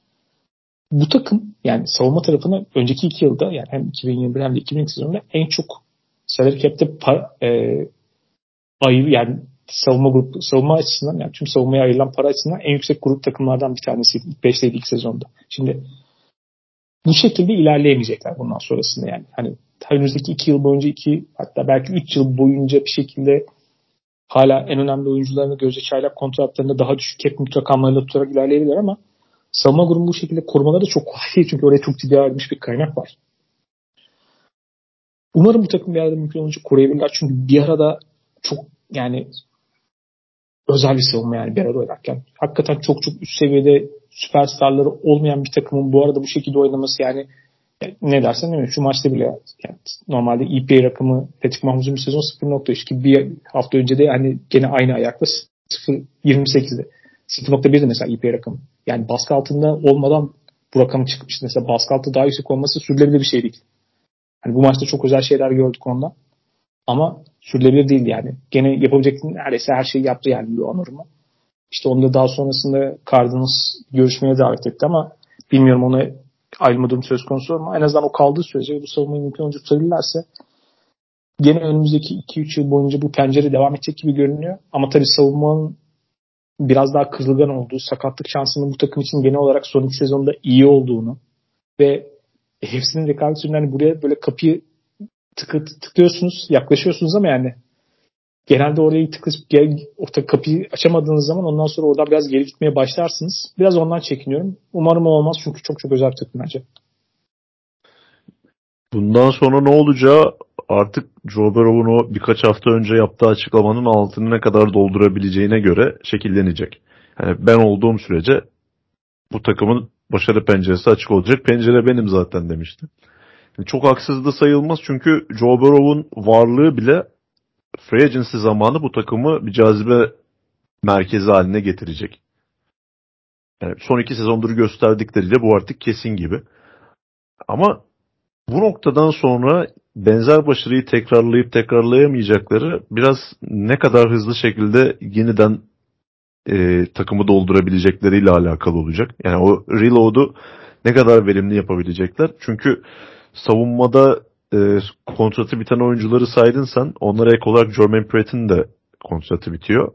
Yani baktığın zaman savunmada önemli olan üç dört tane oyuncunun kontratı bitecek. Hani bunlardan bence en fazla bir tanesini takımda tutabilirler ya da tutmak isterler.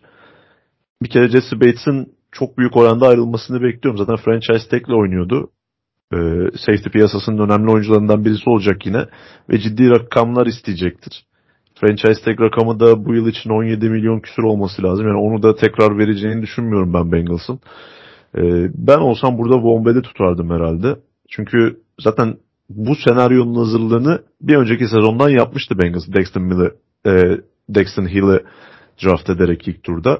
Bir ilk tur draft olmasına rağmen çok az oynadı. Çünkü hem e, slot cornerları Mike Hilton, hem Jesse Bates, hem Wombell hepsi çok kaliteli oyuncular. Yani onları kesebilecek bir durumda değildi. Bunlardan birisinin ayrıldığı durumda Daxton Hill artık bu takımın düzenli bir e, savunma oyuncusu olacaktır. Onun dışında da işte yapılacak draftlar, işte eklenecek, görece ucuza eklenecek veteranlar bu takımın seviyesini koruyup korumaması noktasında belirleyici olacak. Ama son iki sezondur kalp kırıcı bir şekilde e, playofflara veda etmiş genç bir takımdan bahsediyoruz. Bu şekilde olgunlaşıyorlar belki. Geçtiğimiz yıl Super Bowl'u kaybettikten sonra ben bu yıl benzer başarıyı tekrarlamalarını açıkçası beklemiyordum. Yani Super Bowl'u kaybedip ertesi sezon tekrar Super Bowl'a giden ya da kapısından dönen çok az takım var. Ama müthiş bir mental olgunluk gösterip o noktaya kadar geldiler. Ama bunu bir üçüncü kez yapabilecekler mi? Asıl sınavları olacak önümüzdeki yıl. Yani Ja'Marr Chase bu konuyla alakalı bunların hepsi bizim o büyüklüğe ulaşabilmemiz için gerekli olan prosesin bir parçası şeklinde bakıyor olaya ki eğer tüm takım bu mentalitedeyse, bu kafa yapısındaysa dediğim gibi genç bir takım bu kadar erken olgunlaşıp o noktaya daha hızlı bir şekilde yeniden çıkabilirler. Tabii Joe Burrow'un kontratı çok belirleyici faktör olacak. Çünkü tüm cap'i ciddi derecede etkileyen bir olay o. E, Tee Higgins'i tutacaklar mı, yani tutabilecekler mi o da çok önemli. Çünkü Joe Burrow gibi bir quarterback'iniz varsa Tee Higgins ve Ja'Marr Chase'i bir arada tutmak istersiniz olabildiğince sürece. E, maç yayınındayken de bahsetmiştim bundan. Yani artık N F L'de birinci receiver'ınız değil, ikinci receiver'ınızın da birinci receiver'ınız seviyesinde olması gerekiyor. Ve bu son sona kalan dört takıma baktığımızda Cincinnati, Kansas City Chiefs hariç tüm takımların e, receiving silahları bu seviyedeydi. E, Bengals'ta Higgins'le Ja'Marr Chase var. İşte Eagles'ta Devante Smith'le A J Brown var. E, kırk dokuzlar'da Ayuk var, Samuel var, McCaffrey var, Kittle var. Onları say say bitmiyor. İşte Chiefs'in bu başarısını etkileyici kılan noktadan birisi de bu aslında. Patrick Mahomes'a baktığımızda Travis Kelce dışında bir oyuncu yok. Yani Juju Smith-Schuster, Marquez Valdez-Scantling gibi isimler beklenen üzerinde belki katkı verdiler ama yani bir bu saydığım üç takımın ikinci receiver'larının kalitesine bak, bir de Chiefs'in ikinci receiver'larının kalitesine bak. Yani bu da Mahomes'u çok ayrı bir noktaya koymamızda önemli bir etken olarak görüyorum ben.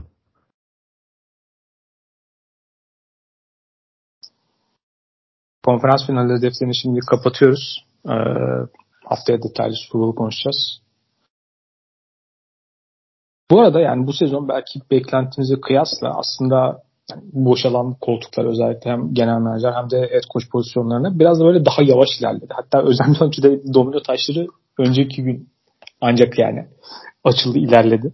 Ve hatta bu yani en önemli beklediğimiz isimlerden bir tanesi özellikle de head coach noktasında işte e, Jim Harbaugh olsun, Dan Quinn olsun. Mesela bunlar takımlarında kaldılar yani. Herhangi bir boşalan koltuklara geç, geçmediler hatta. O da ilginçti. Öncelikle iki tane G M pozisyonunu konuşarak başlayacağız. Yani onunla alakalı bunun ne anlama geldiği noktasında. Bir tanesinde ilk, baş, ilk aslında domino taşı Arizona Cardinals'ın genel menajer koltuğuna Montreal Sanford geldi. New England Patriots'tan yetişen bir şahıs. Zaten daha sonra New England Patriots'ın oraya geçen John Smith'in yanına gitmişti. Patriot Way'in temsilcilerinden biri olarak. Zaten ilk basın toplantısında direkt Patriot Way'den bir insan olduğunu bayağı hissettiren bir konuşması vardı. Burada egoya yer yok falan diye. Tabii takımda Kyler Murray var. Head coach'u bu takımın hani bu sezon başında hem genel menajer hem de head coach e, söz, sözleşmesi uzatılmıştı. Head coach artık nasıl bir ortamdan çıkmışsa daha önce konuştuk. Hiçbir takıma kusura bakmayın ben Tayland'a tek yön bilen dalıyorum deyip gitti. Genel olarak zaten Cardinals e, biraz hani kazanma noktasında gereken her şeyi yapmaktan çok ya, idare edelim kafasında bir organizasyona daha yakındır. Yani çok başarılı veya yetkin bir organizasyon olması mümkün değil. O yüzden bu durumlarda çok absürt gelmiyor. Ama Montez Ford'un önünde zor bir o. Bir kere şu anda hala head coachları belli değil. İşte tekrardan e, özellikle de Bengals'ın koordinatörleriyle görüşecekler. Biraz daha genişletiyorlar. Şimdi bu takımda Kyler Murray'nin kontratı daha uzun bir yıllar boyunca orada duracak. Gelecek yıl yok gibi kabul edebiliriz. Yani gelecek yıl belki dönse bile liseye döneceği tartışılır ki sezonun en ihtimalle ortasında falan dönecek gibi gözüküyor. Ağır bir sakatlık.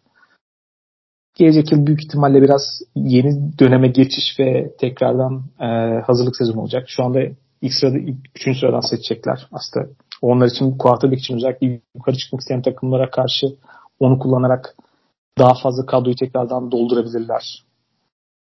Kyler Murray bir soru işareti olarak yani döndü yani hazır haliyle bile bu kontratına karşılık ne seviyeli bir quarterback olduğu tartışılan bir oyun isim olarak ve Patriot Way temsilcisi bir genel menajerle ve belki onun kendi getirmek istediği kültürle ne kadar uyuşacağından şüphe ve ondan benim ilk soru işaretlerim bu takıma dair.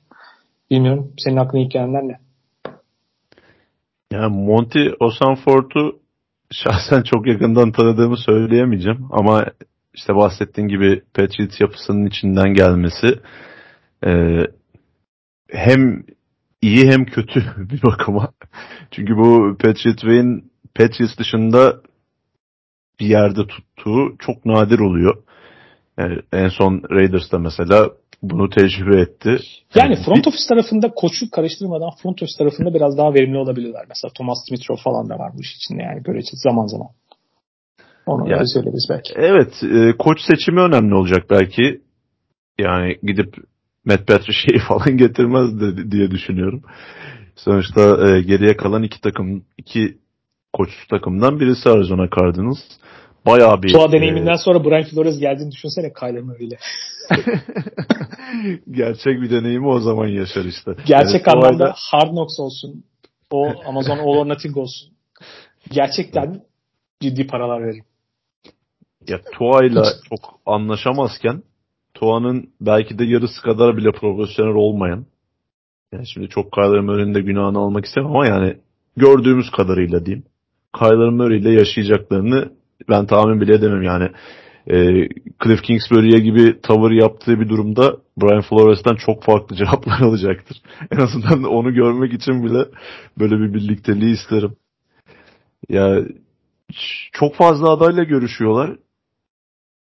Bu açıkçası biraz tahmin işini de zorlaştırıyor. Çok sürpriz bir isim de gelebilir. Çünkü dediğin gibi yani Arizona Cardinals'ın yakın gelecekte çok başarılı olmasını beklemiyoruz. Zaten Kyler Murray'nin sakatlığı onu uzun bir süre sahalardan uzak tutacak.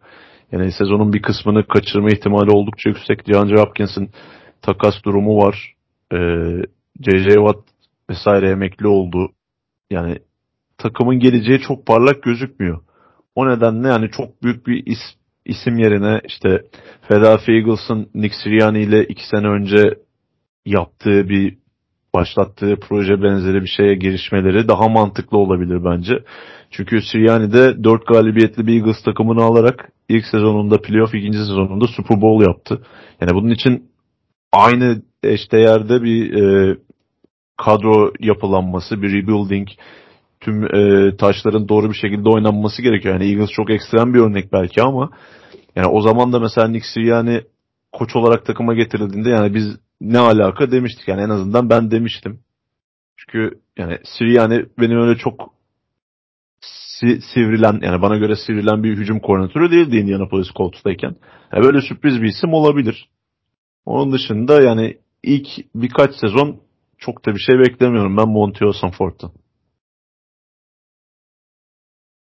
Diğer atanan genel menajer Ron Carton, Tennessee Titans'a. Tennessee Titans sezon ortasında belki anladığımız kadarıyla bir içeride bir güç çekişmesine maruz kaldı. Koç ve genel menajer arasında anlaşılan o.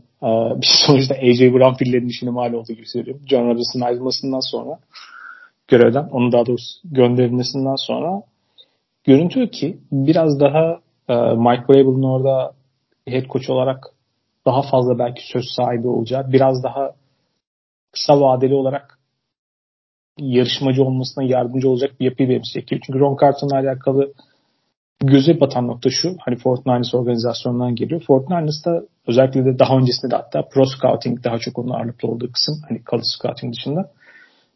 kırk dokuzlar pro scouting'de böyle kendine uygun, takımın kültürüne ve kimliğine uygun İşte rol oyuncularını bulma noktasında iyi iş çıkardı mesela son yıllarda bahsettiğim gibi biraz önce. Bu noktada Tennessee Titans'a yardımcı olursa ki benzer karakteri olan oyuncuları mutlaka eminim mutlaka seviyor ya zaten Mark Vrabel. Biraz daha onun istediği noktada e, iyi iş çıkabilir. Bunun sonuçta ne olduğunu göreceğiz zaman içerisinde. Ama John Robinson'ın oluşturduğu takımda şöyle bir özellik vardı. Yani iki bin yirmi üç sezonunun sonrasından itibaren aslında pek çok şeyde oyuncuyla yolların ayrılabileceği, quarterback dahil. Çok esnekliğe müsait, takımı yeniden yapılabilecek bir yapı durum söz konusuydu. Şimdi ona belki A J Brown'u göndererek, tabii şu an takımın çok fazla sakat ve belirsiz durum var. Ee, biraz erken başlamış oldular sadece. Görüntü ki bu sezonu hani bence bu draft ve işte free agents dönemi nasıl geçireceklerinden, bence gelecekle alakalı nasıl bir yola gelecekleri o zaman belli olacak. Ama önlerinde aslında hani Ryan Tannehill'ların ne yapacakları ayrı bir konu olmak üzere. Onun dışında oldukça esnek bir yapı olduğunu düşünüyorum. Özellikle gelecek yıldan itibaren. E, Mike Vrabel'ın takımın ne yapacağı oldukça ilgi çekici o açıdan. Ron Carton'la alakalı e, en çok hoşuma giden şey o basın toplantısında eşiyle arasında geçen yani gençlik yıllarında eşiyle arasında geçen diyaloğu aktarması oldu. Eee Anladığım kadarıyla uzun süreli bir birliktelikleri varmış evlenmeden önce. Ve eşi ona futbol olmazsa, yani eski bir running back bu arada Florida Gators çıkışlı. Futbol olmazsa futbol dışında ne yapmayı düşünüyorsun? Hani hayatından ne gibi planların var gibisinden bir soru soruyor. O da direkt genel menajer olacağım demiş. Yani karısı da tabii ki o zamanki sevgilisi. Yani hayal dünyasında yaşayan biriyle ben birlikte olamam deyip az kalsın terk ediyormuş onu yani. O kadar sallamamış. Ama günün sonunda Ron Carton Tennessee Titans e, G M olarak karşımızda bulunuyor. Yani eski bir running back olması ve takımın en büyük yıldızının bir running back olması güzel denk gelmiş. Yani eski bir pro scout yani gözlemcilikten gelen genel menajerleri ben her zaman bir tık daha önde tutarım. O açıdan e, iyi bir performans ben bekliyorum Ron Carson'dan ve e, kırk dokuzlar yapısından da gelen bir isim. kırk dokuzların yakın geçmişinde işte kadro mühendisliği ve draft seçimleri vesaire başarılı olan bir e, yapı olması muhakkak hani ona da sirayet etmiştir. Yani elinde bir enkaz yok en azından. Çünkü hala hazırda bir koçu var. E, Mike Rabel. Mike Rabel'ın takımları her zaman için iddialı olabiliyor. Ki bu sezonda bir noktaya kadar playoff garanti gibi gözüküyordu. Ama hücum tarafında inanılmaz bir çöküş yaşadılar. Yani biraz ayak uydurabilseler, idare edebilseler Tennessee Titans bu sezonda bir playoff takımıydı. Yani belli bir temelin üzerine en azından hücum tarafında doğru adımlar atılması gerekecek. O açıdan Tennessee Titans'ın durumu Arizona Cardinals'a göre daha iyi. Yani en başta bir kere Mike Vrabel faktörü var. Yani ben yine mücadeleci olmalarını bekliyorum önümüzdeki sezonlarda da.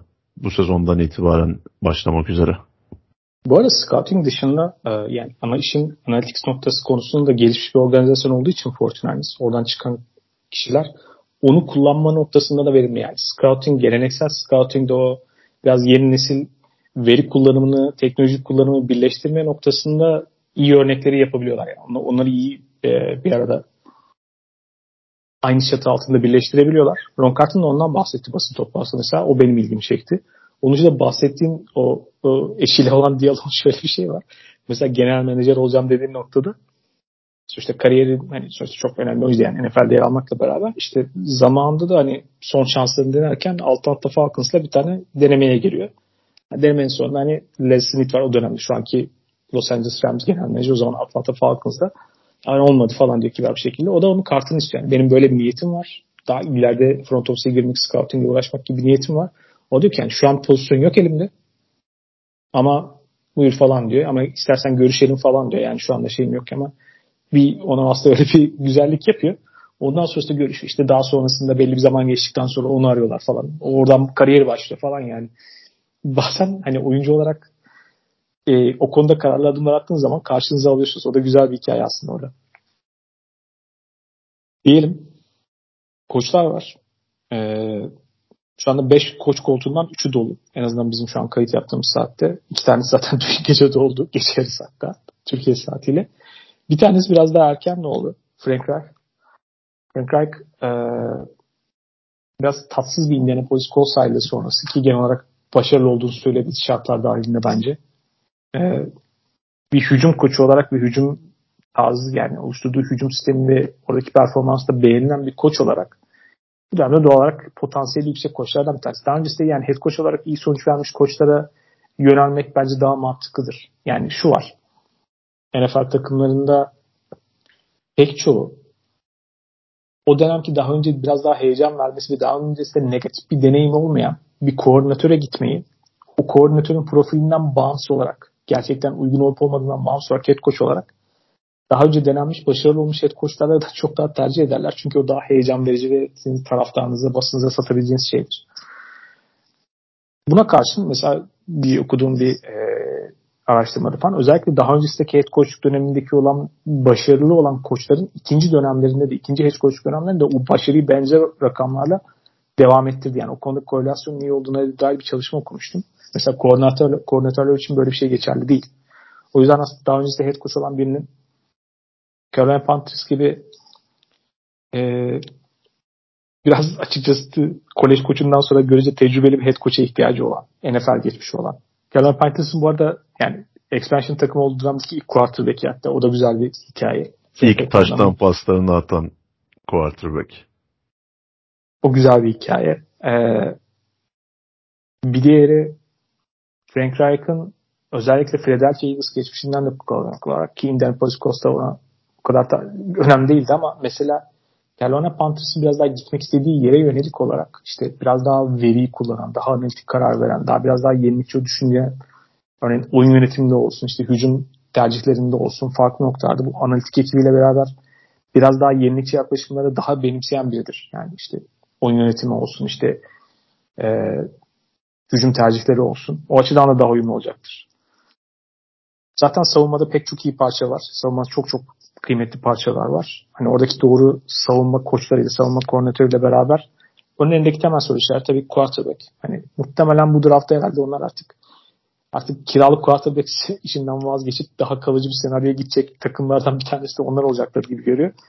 Onun dışında ben David Tepper'la anlaşmasının nasıl olacağını da merak ediyorum. Çünkü David Tepper biraz şey, hani yeni bir takım sahiplerinin, ki Denver Broncos'a gelince de göreceğiz, biraz ne olursa olsun geçmiş iş başarısına kıyasla oradaki tecrübesizliklerinin bazı yansımaları oluyor. Yani örneğin her takım sahibi tabii ki bu işe bu kadar dahil değil yani. Sonuçta her maç ne yaptın, ne ettin vesaire falan, ama David Tepper biraz kendi öğrenme isteğiyle de beraber biraz onları soran eden biri yani. Bundan çok dert etmeyip bu tarza alışık olmanız gerekiyor. Hem Jim Irsay hem daha öncesinde Jeff Lurie de bu işleri biraz meraklı bir takım sahibi. Yani o tecrübenin de uyumlu olacağını düşünüyorum ben. Bilmiyorum, sen ne düşünüyorsun? Frank Reich'in ben kariyer çizgisinde biraz e, ustası Doug Peterson'la benzer görüyorum. Yani birlikte Super Bowl'u kazandılar. Onun ardından Doug Peterson çok da hak etmediği bir şekilde Philadelphia Eagles'tan gönderildi. Frank Reich ondan önce Indianapolis Colts'a gitmişti. E, kısmen başarılı diyebileceğimiz bir Colts kariyerinin ardından yine çok da hak etmediği bir şekilde bu sefer Frank Reich kendi takımından gönderildi. Doug Peterson Philadelphia Eagles'tan gönderilmesinin ardından bir sene ben ara vereceğim demese, tıpkı Frank Reich gibi çok kısa sürede, yani üç dört aylık bir süreç içerisinde yeni takımını bulacaktı. Ki teklifler olduğu da zaten biliniyordu. Frank Reich o beklemeyi yapmadı ve kısa sürede yeni takımına geçmiş oldu. Ya bence çok mantıklı bir e, işe alım oldu bu Carolina Panthers açısından.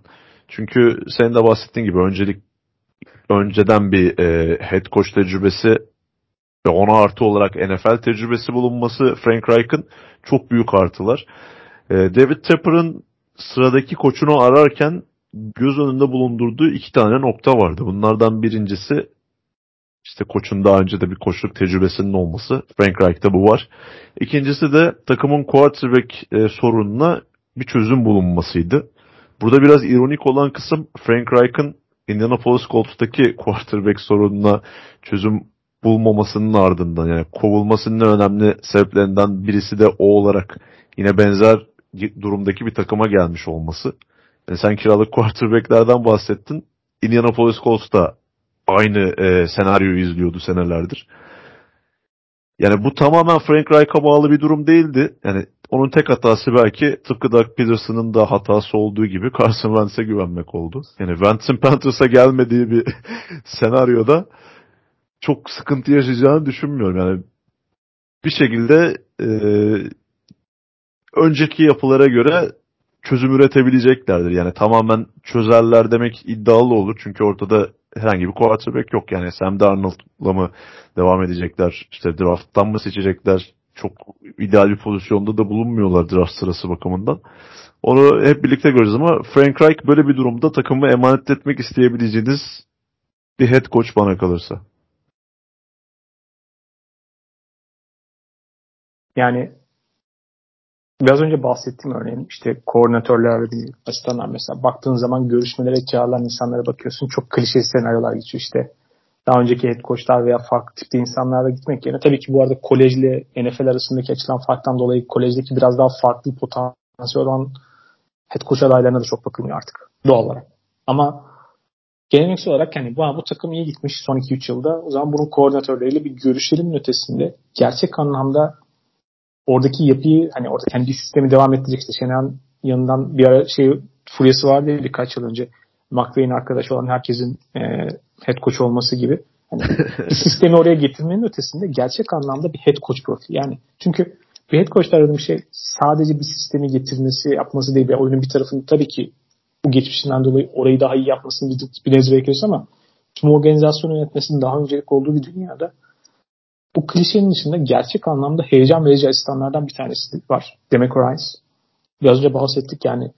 Köşe yeteneği bir tık gerilemesine rağmen seviyesinin daha ileriye gittiği bir ve en üst seviyede olan bir takımdan bahsediyorum. Bir gruptan. Görece çok genç bir koç. Hatta mesela önceki gün ilginç bir detay duydum. Yani genelde işte bir oyuncular bıraktıklarında ilk e, koçluğa başladıklarında N F L takımlarında önce bir pozisyon asistanlığı verilir. Doğrudan quality control pozisyonu verilmesi de kolektif kontrol değil mi? Yani bir koordinatörün en yakındaki her şeyi istediği kişidir yani. Hani direkt olarak aslında görece önemli bir sorumluluk verilmesi de aslında insanların bundan hep en başından beri ne kadar yüksek beklentisi olduğunu göstergesi. Şu ana kadar o beklentileri fazlasıyla karşıladı. En heyecan verici asistanlardan bir tanesi. İlgi çekici nokta şu. Bir kere hani Houston Texans'ın geçmişindeki kıymetli bir oyuncu olarak işte eşi de oralı falan. Hani doğal bağlar falan var. Memle, eşinin memleketi. Bunlar da muhtemelen DeMeco Ryans geri kalan adaylara kıyasla kendi istediğini seçme şansı olan nadir insanlardan bir tanesiydi. Bu da önemli. Yani bazı takımlara işte çıkan haberlere göre hani hayır dediğini görüyoruz. Böyle bir tercih lüksü vardı açıkçası. Ki bir siyah koçun genelde böyle çok fazla lüksü olmaz. Bir de özellikle savunma koçun hele şu dönemde. Bu bile onun aslında ne kadar değerli görüldüğünün göstergesi. İlgi çekici nokta olan şu. Üstünün Texans'la alakalı bak. Mesela bu yani potansiyel işlerde işte Houston Texans'ın daha yönetimle alakalı son yıllardaki sıkıntılarından dolayı oraya böyle bir uzak bakma noktasını anlayabiliyorum. O risk var. Onun dışında genel menajer Nick Casario'nun takımın challenge'larından yukarıdaki işte rakibin işte savunmanın formasyonunu söylemesine kadar çok müdahil olan bir şahıs olması var. Bunlar soru işaretleri elbette. Yani sonuçta Patrice'den gelen Patrice Bey'in dibine kadar olan yaşayan bir genel menajerden bahsediyorum. Sonuçta onunla nasıl çalışacakları bir soru işareti. Ama onun dışında önünde esnek kendine göre inşa edileceği bir yapı var. Quarterback tercihi tabii ki en önemli noktalardan bir tanesi olacak ama onun dışında kadro kendi istediği, kendi vizyonuna göre şekillendirebilecek gibi ve ona göre yönetebileceği bir takım olarak e, ne yapacağım merak edeceğim ve özellikle hani hazır bir yapının oynamanın ötesinde tamamen kendi inşa edebileceği bir yapı da var burada. O yüzden en çok merak ettiğim, ne olacağını ne olacağını çok merak ettiğim koç takım eşleşmelerinden bir tanesi kendi adıma. DeMeco Ryans'ın böyle bir özgürlüğe sahip olup da gidip Houston Texans'ı belki de en az arzulanan takımı seçmesi gerçekten onun Houston'a ve Texans takımına ne kadar bağlı bir insan olduğunu net bir şekilde gösteriyor. Çünkü Denver Broncos başta olmak üzere birçok takımın bir numaralı adayı konumundaydı ve belki de takımların bu kadar uzun süre beklemesinin bir numaralı nedeni de DeMeco Ryans'ın hala playoff'ta giden bir takımın savunma koordinatörü olmasıydı. E, forty niners elenir elenmez e, takımını seçti ve imzayı attı. Yani e, DeMeco Ryans'ı oyuncuyken de izledik biz. Ki e, Houston Texans'ın o dönemki kadrosunun lideri konumundaydı. Çok da iyi bir linebacker'dı. Hatta J J Watt da bu haberden sonra yani etrafında bulunduğum en iyi liderlerden birisi demiş. Yani J J Watt'tan böyle bir övgünün geliyor olması çok değerli. DeMeco Ryans'ın ben çok çok büyük ihtimalle başarılı olmasını bekliyorum. Bundaki en büyük neden de yani böyle düşünmemin en büyük nedeni de e, oyuncu koçu profilde bir oyun, e, insan olması. Yani biraz Mike Vrabel'a benziyor bu açıdan. E, liderlik ve disiplin üst seviyede ama oyuncunun dilinden damlayan bir isim. Çünkü eski oyuncularda bu biraz daha e, önde. Ve oyunculuğu sırasında lider olan oyuncularda çok daha fazla görebiliyorsunuz bunu. DeMeco Ryans da bu profilde bir isim. Yani takımı etrafında toplayıp takımı kendisi için oynatabilecek bir karakter. Bu konuda çok eminim. Ancak e, Houston Texans'ın ne kadar başarılı olup olamayacağı, yani o başarı çıtasını ne kadar yükseklere çıkarıp çıkaramayacağı quarterback'le alakalı bir durum olacak. İkinci sıradan draft ediyorlar. Draft'ın önemli oyun kurucularından birisini alma şansları var. Ama bununla da sadece bitmeyecek olay.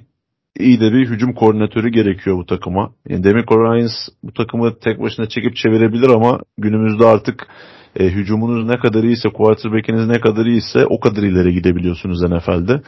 Bu noktada bu hücumu çekip çevirebilecek e, iyi bir hücum koordinatörüne ihtiyacı olacak. Çok merakla beklediğim bir konu o. Kimi getireceği. Yani neofutizmden ne kadar uzak durursa o kadar e, iyi olacağını düşünüyorum. Ki zaten kendi bir listesi vardır. Uzun zamandır N F L'in içinde olan bir oyuncu. Çok merak ediyorum kim gelecek. Ona göre e, başarı çıtasının yüksekliği değişecektir Texans. En son olanda aşağı yukarı aynı zamanlarda dün gece e, basına vuran Denver Broncos'un nihayet bir koç bulmasıydı. Çünkü o kadar çok kişiyle görüştüler. Ve tabii ki bu sürece erken başladılar. İşte en merak edilen işlerden tersi. Çünkü bir yandan özellikle Walmart'ın sahibi olan ailenin devralmasıyla beraber işte onların Stanford bağlantısıyla Stanford koçu Davis Shaw, eski Stanford koçu Jim Harbaugh, bir sürü isim geçti. Görüştükleri işte DeMeco Ryans'ın onlarla çok ilgilenmediğini anladık.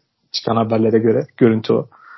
Yani ilk tercihleri, hatta işte Sean Payton'ın orada bu sezon, yani bu sezonda işte en merakla beklenen domino taşlarının isimlerinden bir tanesi olarak böyle ilk başta çok ön planda olup ondan sonrasında çok geriye düştüğünü gördük. En azından çıkan haber etibariyle. Görünen ki ilk opsiyon değildi. Hatta biz kendimize şey dedik ki herhalde Yılmaz Vural'ı falan çağıracaklar bu senelik. on haftaya gidiyor. Çünkü biraz kısa vadede çok kolay olmayan bir iş. Çünkü quarterback'le alakalı soru. Tabii ki önünde ciddi soru işaretleri var. Fazla esneklik yok. Draft, draft hakları açısından da yok. Sean Payton gittiğiniz zaman işte sahip olduğunuz draft haklarıyla New Orleans Saints'le anlaşmak gerekiyor. Onlara bir şeyler vermeniz gerekiyor. Onu yaptılar. İşte bir ilk tur, bir ikinci tur diyebiliriz yani. Karşılığında bir şey almakla beraber.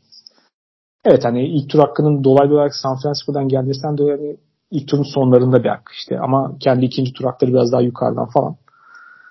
Bunlar tabii çok ideal senaryolar değil onlar arasında. Ama Sean Payton e, en azından bize medya malzemesi açısından Russell Wilson'la beraber eminim çok iyi malzeme verecektir. Bakalım ne olacak, göreceğiz. Bilmiyorum, senin iki düşüncelerin ne? Ee, Denver Broncos Nathaniel Hackett'i kovduktan sonra burada konuştuğumuz şey şuydu seninle.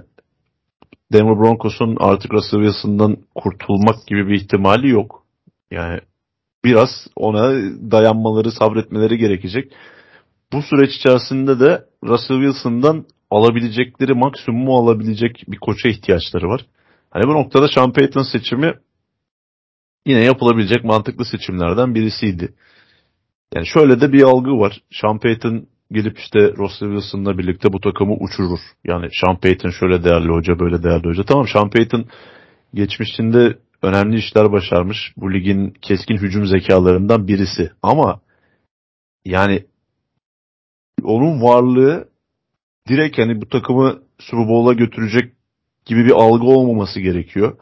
Çünkü yani Sean Payton New Orleans Saints döneminde, özellikle son döneminde biraz hani eski Sean Payton'ın gölgesinde bir e, head coach görünümündeydi bana kalırsa. Ki Drew Brees dışında bir quarterback'le ne kadar başarılı olabilir? Çünkü biraz e, Sean Payton'ın sisteminde West Coast esintileri görebiliyorsunuz. Yani öyle çok patlayıcı hücumlardan ziyade işte o hassas e, şeye sahip, işte pas yeteneğine sahip, daha doğrusu isabet oranına sahip, her pası yapabilen ama daha çok böyle kısa ve yüzdeli paslarla metodik olarak ilerleyen e, bir hücum sistemi vardı New Orleans'tayken. Bunu Denver Broncos'a getirirse Russell Wilson bunda ne kadar başarılı olabilir? Çünkü Russell Wilson her ne kadar fiziksel özellikleri Drew Brees'i andırsa da bir Drew Brees değil. Yani pas yetenekleri ve iyi yapabildikleri şeyler arasında biraz farklar olan iki oyuncu bunlar. E, o açıdan Wilson'la olan uyumu, belki de hepsinden öte iletişimi çok önemli olacak Denver Broncos'un başarılı olup olmayacağı noktasında. Ee, şöyle de bir durum var. Dün bu yanılmıyorsam DeMeco Ryans'tan biraz sonra açıklandı ve Ian Rapoport işte ana hedefin DeMeco Ryans olduğunu, onunla işte çok defa görüştüklerini, en son bir daha yokladıklarını olmayınca artık işte arada Ja'Marr Chase yokladıkları olmayınca Sean Payton'da karar kıldıkları yönünde bir haber girdi. E diğer taraftan Adam Schefter böyle bir şey yok, tamamen en başından beri Sean Payton'ı istiyorlardı dedi. Yani ortada bir tezatlık var. Sean Payton son çare miydi yoksa en başından beri istedikleri adam mıydı bilemiyorum. Ama bana sanki e, Ian Rapoport'un raporu daha doğruymuş gibi geliyor. Çünkü bu süreci az çok takip ettik. Ve yani hedef Sean Payton'sa bunu en başta da yapabilirler. Çünkü baktığın zaman bir tane birinci tur, bir tane üçüncü tur draft hakkı verdiler. Yani bu hakları veriyorsan en başta da verebilirdin. Bu kadar uzun pazarlığın sürdüğünü hiç düşünmüyorum ben. Ve yani günümüzde de bunu da anlamıyorum açıkçası. iki bin yirmi üç N F L'inde draft hakkı vererek ve bu kadar yüksek değerli draft hakları vererek takıma head coach getirmenin mantığı yani en son sanırım iki binlerin başında Kerem abiyle de konuşuyorduk geçenlerde grupta. John Gruden bu şekilde Tampa Bay'e gitmişti. O başarılı oldu. Şampiyon oldu Tampa Bay'de. Ondan önce işte Belichick var, bir de Bill Parcells var galiba. Ondan sonra yani böyle bir durum çok fazla yok. Yani başarılı olan da yok. Çok büyük bir risk bana kalırsa. İki sezon üst üste e, hem quarterback'e hem de head coach'a ciddi e, draft seçimleri, draft yatırımlarını harcadılar.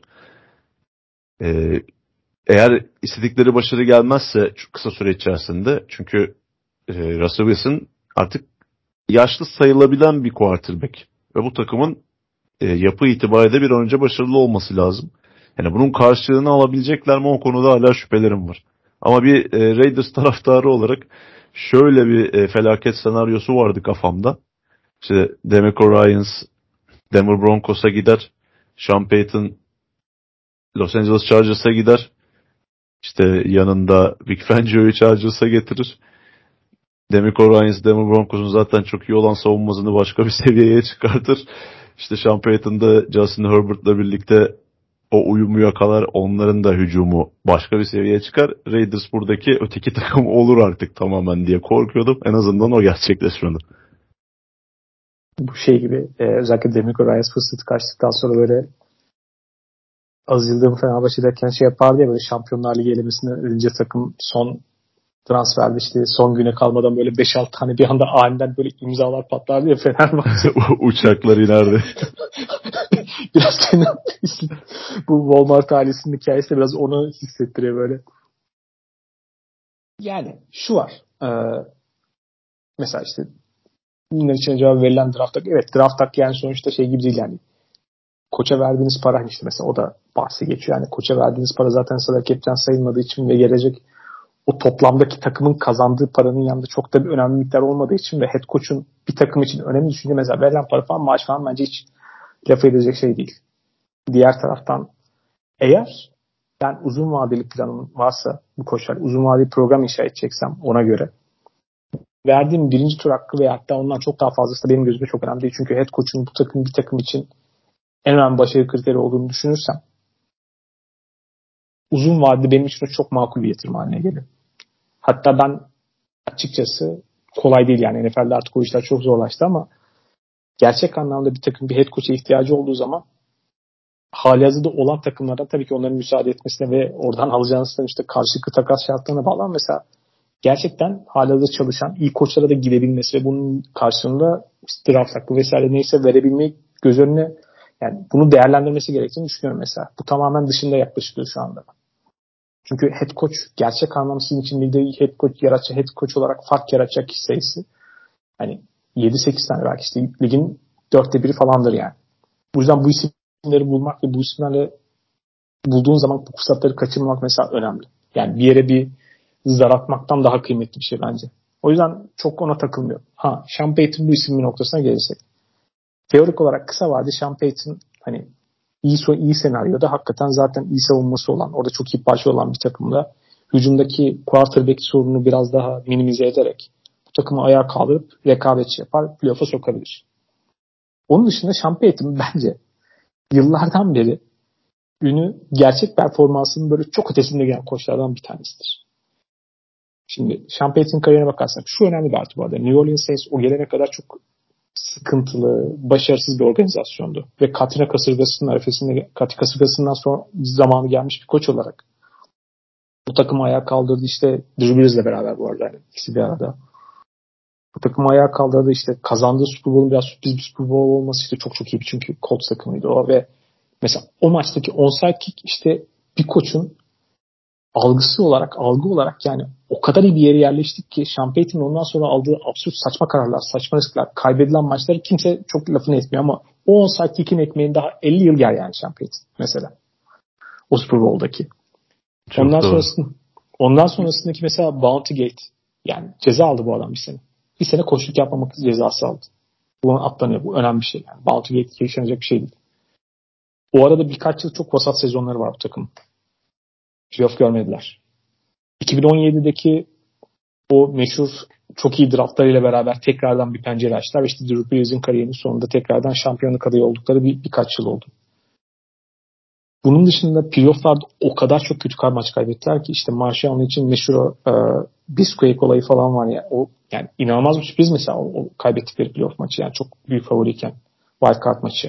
Onun dışında işte San Francisco'ya kaybettikleri maç vardı ondan birkaç yıl sonra. O yani playoff tarihinin iyi maçlarından biriydi ya. E, yani bir takımın o maçta kaybederken o bazı savunma hataları falan kabul edilemez hatalar yaptılar mesela o maçta. Daha iyi takım oldukları belliydi ama çok süt hatalar yaptılar mesela. İşte Minnesota Vikings'e kaybettikleri iki tane playoff maçı var. Başka maçlar falan var. İşte her sürekli o Los Angeles Rams'e kaybettikleri konferans finalinde o meşhur çalınmayan pass interference kararı falan çıkıyor da o maçta bile bir noktadan sonra nasıl tıkandıklarını hatırlıyorum yani. Playoff maçları şey geldiği zaman Tampa Bay'in şampiyon olduğu sene net bir şekilde New Orleans Saints daha iyi oynayan takımdı o maçta. O maç biraz Drew hakikaten Drew Brees'in fantastik seviyede hakikaten satmak var satmak var. Yani mesela E P A tarihinin en kötü rakamlarından bir tanesiymiş yani o maç. Geçen denk gelmiştim. Gelmek istediğim nokta şu. Yani bir noktaya kadar bahsettiğin hakikaten takımı taşıma ve detaylı hücum dizayn etme, belli bir seviyede takımı toplu olarak, komple olarak yönetme noktasında bence istikrarlı, başarılı bir koç. Ama playoff noktasında yani bu ismine kıyasla sanki ligin sürekli en iyi beş koçundan bir tanesi bahsediliyor Sean Payton'dan. Playoff'a geldiğinde sürekli olarak kritik maçlarda tıkanan, zorlanan, mental olarak biraz daha güçlük olmayan takım olarak görüldü yıllarca New Orleans Saints. Şimdi ünlüğüne baktığım zaman performansı boyasının işte sürekli şey vardı. Özellikle e, Mike McCarthy Packers'a gelirken Brett Favre işte o dönem bu takımın kuartırdaki Sean Payton mesela o işi çok istiyor. Çok yakınlar. İşte o zaman da yüzde elli elliler ama Mike McCarthy daha eskiden Packers'da çalıştığı için Montana'dakiler için ondan yana bir karar alıyorlar mesela. Ve kariyerleri böyle benzer şekilde gidiyor. Rakamları, ortalama rakamları benzer. Tamam aynı koçlar falan demiyorum ama yani şartlara baktığım zaman evet birinin de en önemli sarsılık faktörü tabii ama diğerinde de Drew Brees var abi. Evet. Yani. Evet. Ve playoff'a gelince mesela zorlandıkları durumlarda mesela playoff'ta falan çok daha sıkıntılı defolu takımlarla Mike McCarthy'nin takımının çok daha mental olarak güçlü kaldığını, zaman zaman sürprizler yaptığını gördük yani. Sean Payton takımı ise o baskı altında genel olarak dağılan takım oldu. Şimdi bu, çok kısa bölüyorum kusura bakma. Lütfen. Bu Sean Payton'la McCarthy kıyası benim aklıma hep şu mimi getiriyor. Ghetto Gronk'ta çok kullanıyor ya onu. E, iki tane McDonald's'ta çalışan bir erkek bir kadın var. Broke as my party. Independent woman. E, Sean Payton. Aynen. Ya, biraz öyle bir durum var yani gerçekten. Hani Sean Payton'un ünü çok iyi bir. Çünkü şu var. Bir network'ü ve e, medya yönlendirmesi konusunda başarılı. Bu da bir şey parçası. Yalan değil. Bill Parcells'in yanında çalışmak. O kadar iyi bir ekmek yediriyor ki insanlara. Ki bunun tamamen yazısı için Bill Parcells'in yanına çıkan her koç yani en kötü head koç bile ya bu adam fena değil diyebilirsin. Yani hakikaten bir şeyler var çünkü. Başka bir kimlik kazanıyorlar onlar. Bill Parcells'in yanında çalışmanın da çok ekmeğini yedi. Bill Parcells e, koç ekolünden gelen bir şahıs olarak adı kullanılır. Ki daha öncesi Bill Parcells'in de koordinatör diyordu. Yani daha öncesi koordinatör olduğu dönemler var mesela. Öyle bir imajı var. Biraz şey bir karakterdir. E, ilgiyi, övgüyü sever falan yani. Ee, o yüzden kesin hatta şey tartışıyorduk kendimize özellikle. Ya o adam ilgi manyağı kesin böyle Los Angeles New York pazarı falan bakıyor diye. O yüzden biraz onun için görüntü şu son çare olarak kalmış gözüküyor. Çünkü yani ilgisini daha çok çeken işler özellikle işte Chargers e, quarterback etkisiyle beraber ve Los Angeles pazarı beraber onun ilgisini çok çektiği söyleniyordu. Tabii orada pozisyon açılmadığı için ve diğer açılan pozisyonlarda bir noktada hiç önceliklendirilen bir koç olmadığı için İş bu noktaya kaldı. Ama biraz şey bir insan tabii. Yani mesela koçluk yapmadı işte o ceza aldığı yılda falan bir şey yapmazsam kafayı yiyecektim falan diye yani. Şimdi günün sonunda şu var. New Orleans Saints'te bir enkazı bıraktı. Oradaki yeniden yapılanma işine girmek istemediği için enkazı bıraktı. Miami'ye gidecekti. Çıkan haberlerde bunu doğruluyor. Tom Brady ile beraber gidemediği için kaldılar. O işi bıraktı. İşte bir sene şu anda emekli oluyorum. Ara vereceğim falan dedi. Bir senenin sonunda muhtemelen yani koçluk yapmaya o kadar e, alışmış ve o adrenalini arayan insanlardan biri ki geri dönme ihtiyacı çok ağır bastı ve Denver Broncos ilginç bir proje olarak önümüzde yer alıyor bir gün. Eklemek istediğim başka bir nokta var mı? Russell Wilson'la olan ilişkisinden bahsettik ama burada biraz göz ardı edilen ve kritik olabilecek bir ilişki de takımın genel menajeri George Patton'la nasıl geçinip geçinemeyeceği olacak. Çünkü yani çıkan dedikodulara göre Sean Payton gideceği takımı şu an e, Mickey Loomis'in yardımcısı olan şeydeki New Orleans'teki Jeff Ireland'la birlikte gitmek istediği konuşuluyordu. Saints'in asistan genel menajeri. Öyle bir senaryo gerçekleşmedi. Ee, biraz kontrolü de seven bir koç Sean Payton. George Patton'la bir güç çekişmesi olur mu aralarında? O da aslında takip edilmesi gereken bir nokta. Ve George Payton'ın bu takım sahibi tarafından getirilen genel menajer olmadığını düşünce yüzde bir milyon. Ama orası enteresan bir şekilde de Denver Broncos franchise'ında çok desteklenen bir isimmiş George Patton. Yani Nathaniel Hackett kararına kadar sanırım öyleydi. Ve Russell Wilson'ın oyununu görene kadar. Çünkü o zamana kadar yaptığı her şey doğru gözüküyor. Yani John Elway'den sonra ilaç gibi geldiği kesin de. Bu arada çok drama çıkacak. Bence A F C West'te çok eğlenilecek. Evet. Bakalım, merak ediyoruz. Kellen Moore da bu arada Chargers'a geldi. Yani orada da bir değişiklik var. Onu da belki ilerleyen haftalarda konuşuruz. Evet, koordinatör pozisyonu bu sezon üzerinde çok fazla açıldı. Onlar tamamı dolunca biraz off-season zamanı onları da konuşuyor oluruz. Ama tabii birkaç saat önce düşen bomba haber. Benim açıkçası beklemediğim bir haber oldu. Şu yüzden. Tom Brady'nin emekliliğini açıklaması. Ee, şimdi emekli olduğunu açıkladı yaklaşık bir sezon önce. İşte sonra çok kısa bir süre sonra geri döndü. Şimdi ondan sonra tabii özel hayatıyla alakalı işte sonuçta haberler çıktı. Boşandı falan. Ve bunun önemli faktör olduğu söylendi. Şimdi bu adam ailesini dağıttıysa ve bu kadar sıkıntılı, kötü bir sezon için dağıttıysa herhalde daha sonuçta oynamak isteyebilir yani. Sonuçta bu adamlar o kadar yıldır hayatını kendini böyle tanımlamaya yazmışlar ki bunun dışında bir dünyaya alışmakta zorlanırlar. Yani yadırgamıyorum yani. Brett Favre gibi bir sürü faktör, bir sürü insan var böyle bırakıp sürekli geri dönüyorlar yani. Alışmışlar yani o dünyaya. Yani bu sezon için mi bıraktın dedim ilk olarak. Tom Brady'nin tekrar emekliliğini açıklamasına. Galiba o sefer gerçekten emekli oldu. Gerçekten başka opsiyonları belki tercih ettiği opsiyonlar önde olmadığı için mi işte bahsedilen Raiders veya işte Miami vesaire falan gibi senaryolar olmadığı için mi yoksa başka bir sebepten bilmiyorum. Ama hayırlısı olsun. Kendisine iyi emeklilikler diyelim. Şöyle söyleyeyim. Tom Brady'nin tüm kariyerine baktığında hani kaç yıl izliyorsun yani? Ben on küsür sene. Sen daha da fazladır. yirmi üç. Tom Brady'nin yirmi küsür sene oldu. Ben on küsür sene izliyorum. Sen daha fazlasını izliyorsun. Hı. Geçmişe bakarak bir şeyleri okuyoruz sürekli. Hikayeleri izliyoruz geçmişten falan. Tom Brady'nin kariyerini ve bir oyuncu olarak hatırlama noktasında aklına ilk gelen şeyler nedir mesela? Yani Tom Brady'nin mirası nedir aslında konu? Tom Brady'nin mirası zaten tartışılmaz bir şekilde. Bunu herhalde on kişiye sorsan dokuzu hatta onu winner olmasını ilk birinci sıraya koyar herhalde. Çünkü yani baktığın zaman ligdeki otuz iki takımdan daha fazla yani şampiyonluk kazanmış bir oyun kurucudan bahsediyoruz. yedi tane şampiyonluğu var. En fazla şampiyon olan takım altı kere şampiyon oldu. Yani bu başlı başına zaten bu kadar e, istikrarlı bir şekilde en iyi olmanın zor olduğu sporda bunu başarmış olması başlı başına bir mucize.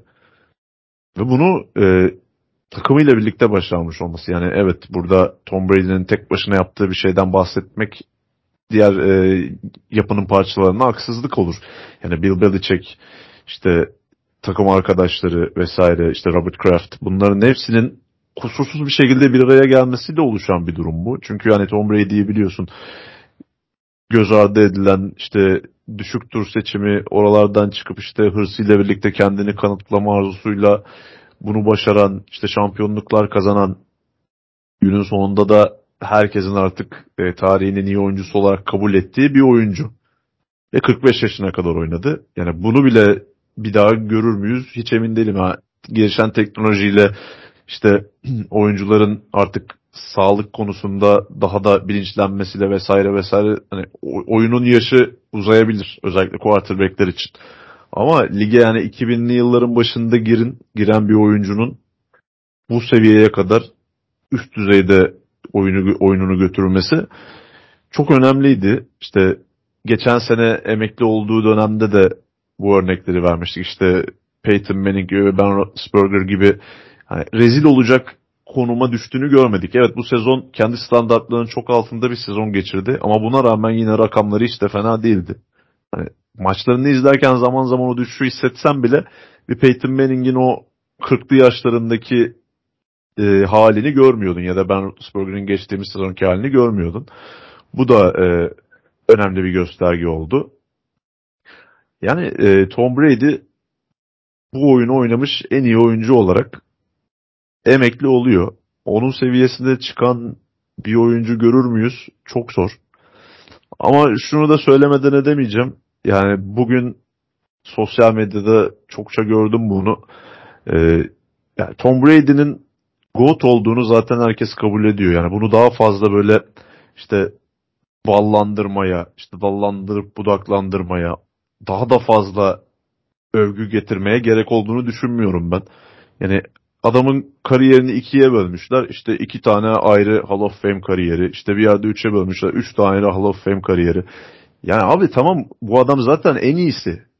Bunu daha fazla böyle şey yapmanın anlamı yok. Mesela e, kariyerinin başında Patriots'ta kazandığı şampiyonluklarda işte savunmanın büyük payı var desen o öyle şey mi olur diyorlar. İşte şu maçta işte Vinatieri'nin o field golü olmasa kazanamayacak. O ama oraya getiren Tom Brady'di. Yani bunlar hep böyle bir hakaretmiş gibi gözüküyor. Yani öyle algılanıyor.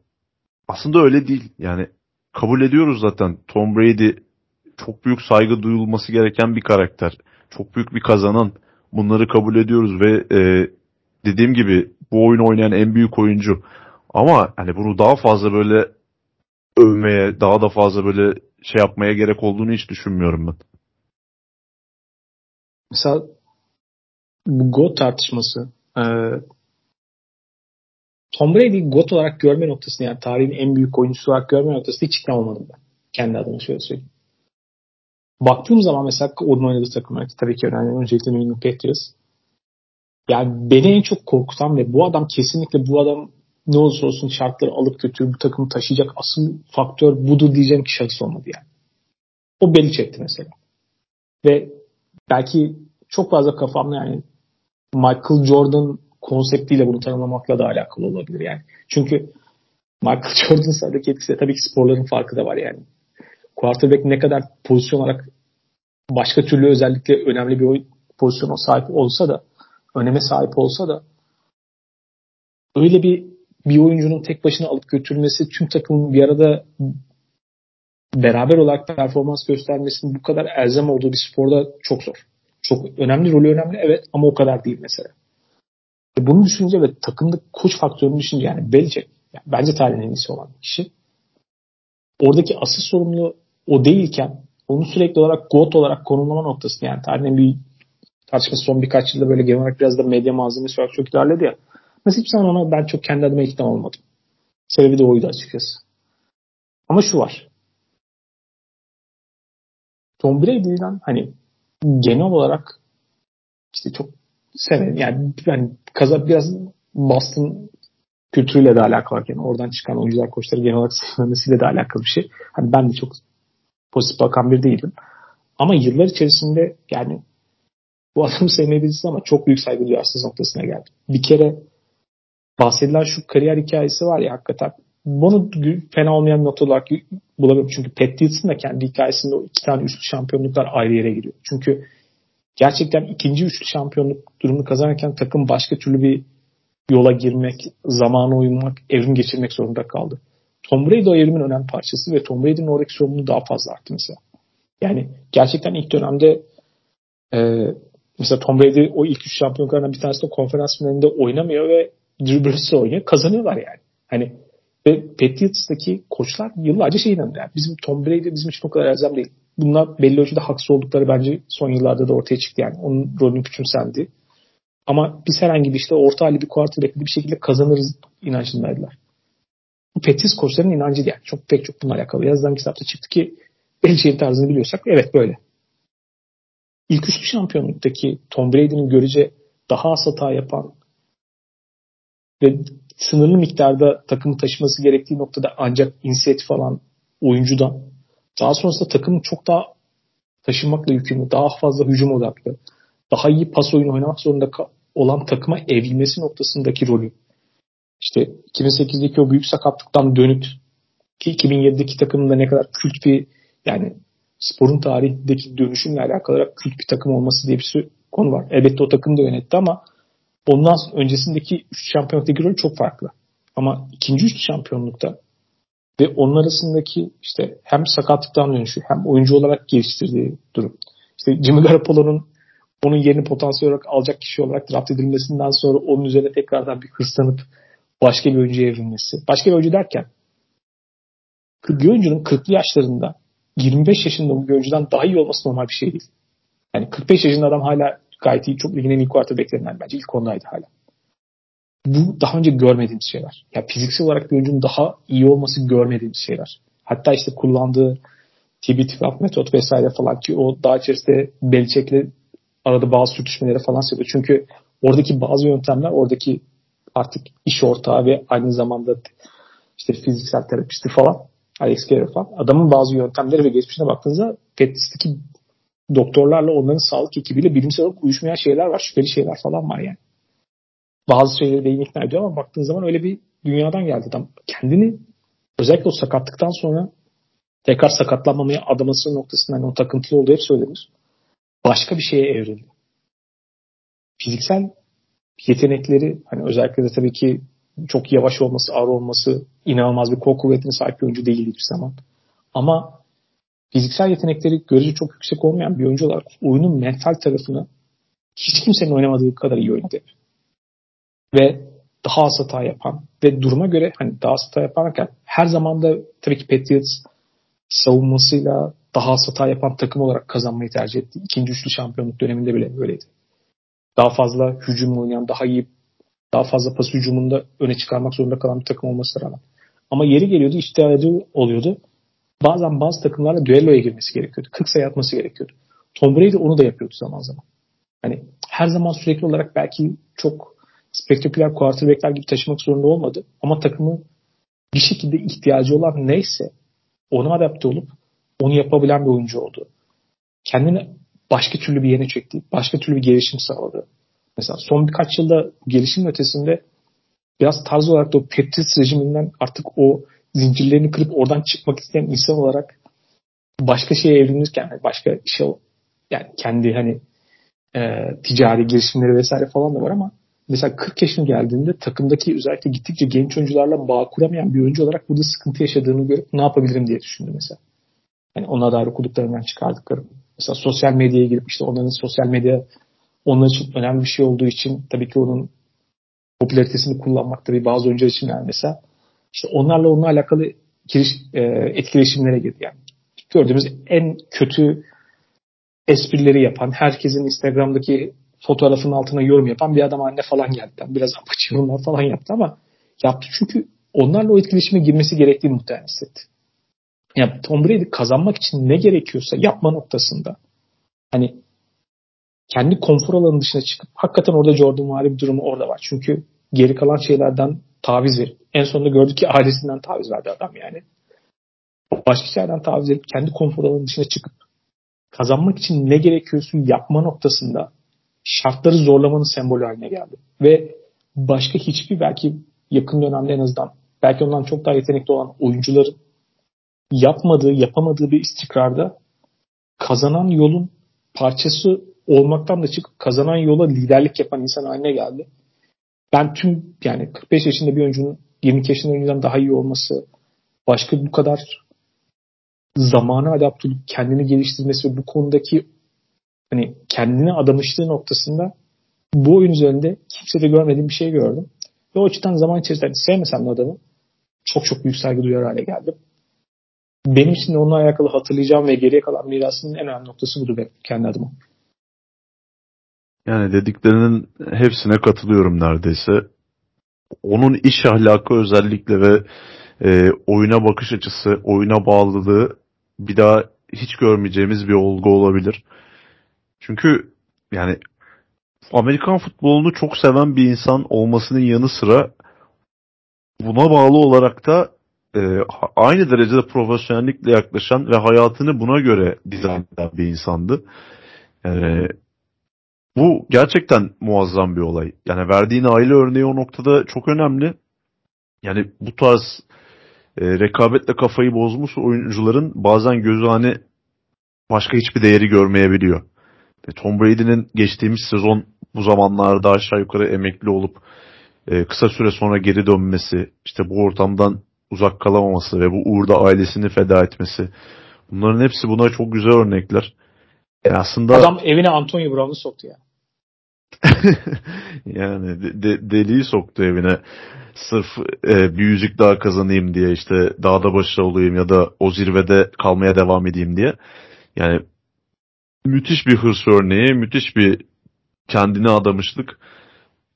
E, bugün paylaştığı zaten videoda da biraz hüzünlü olduğunu hissettim ben. Ağlamaklı gibi konuşuyordu. Geçen yıl e, uzun uzun yazılar yazmıştı işte Bill Belichick'e yer vermediği. O videoda da o videoda da şeyden bahsediyor. Ee, işte bu sefer duygusal yazılar yazmak yerine yani birinci ağızdan duyun istedim. İşte sabahın bu saatinde kalktım işte anlatıyor orada. Rakiplerine teşekkür ediyor. Çok güzel şey. Evet. Teşekkür ettim. Evet. Birkaç tane olsa da bir tanesi rakipleri. Evet ya şöyle, çünkü o da farkında. Yani rakipleri onu zorlamasa, ki bu rakiplerden en önemlisi de belki Peyton Manning çok büyük oranda. Yani benim Sokrates'e yazdığım yazıda da yer verdiğim bölümlerden birisi oydu. Peyton, e, Tom Brady, bugünkü Tom Brady ise bunda Peyton Manning'in çok ciddi bir payı var. Yani sporda rekabetler sizi büyütüyor çoğu zaman. Ve yani iki binlerin çok büyük bir bölümünde bu ikisinin rekabetini izlemek çok bambaşka bir şeydi gerçekten. Yani böyle bir rekabeti de kolay kolay görmeyeceğiz. Yani Patrick Mahomes yaşalın. N F L'in Magic Johnson, Larry Bird olayı yani. Evet, evet. Patrick Mahomes, işte Joe Burrow, bunlar olabilir diyoruz çünkü öyle olmasını umuyoruz. Tom Brady, Peyton Manning rekabeti gerçekten çok keyifli bir rekabetti. Yani dediğim gibi onun da payı var.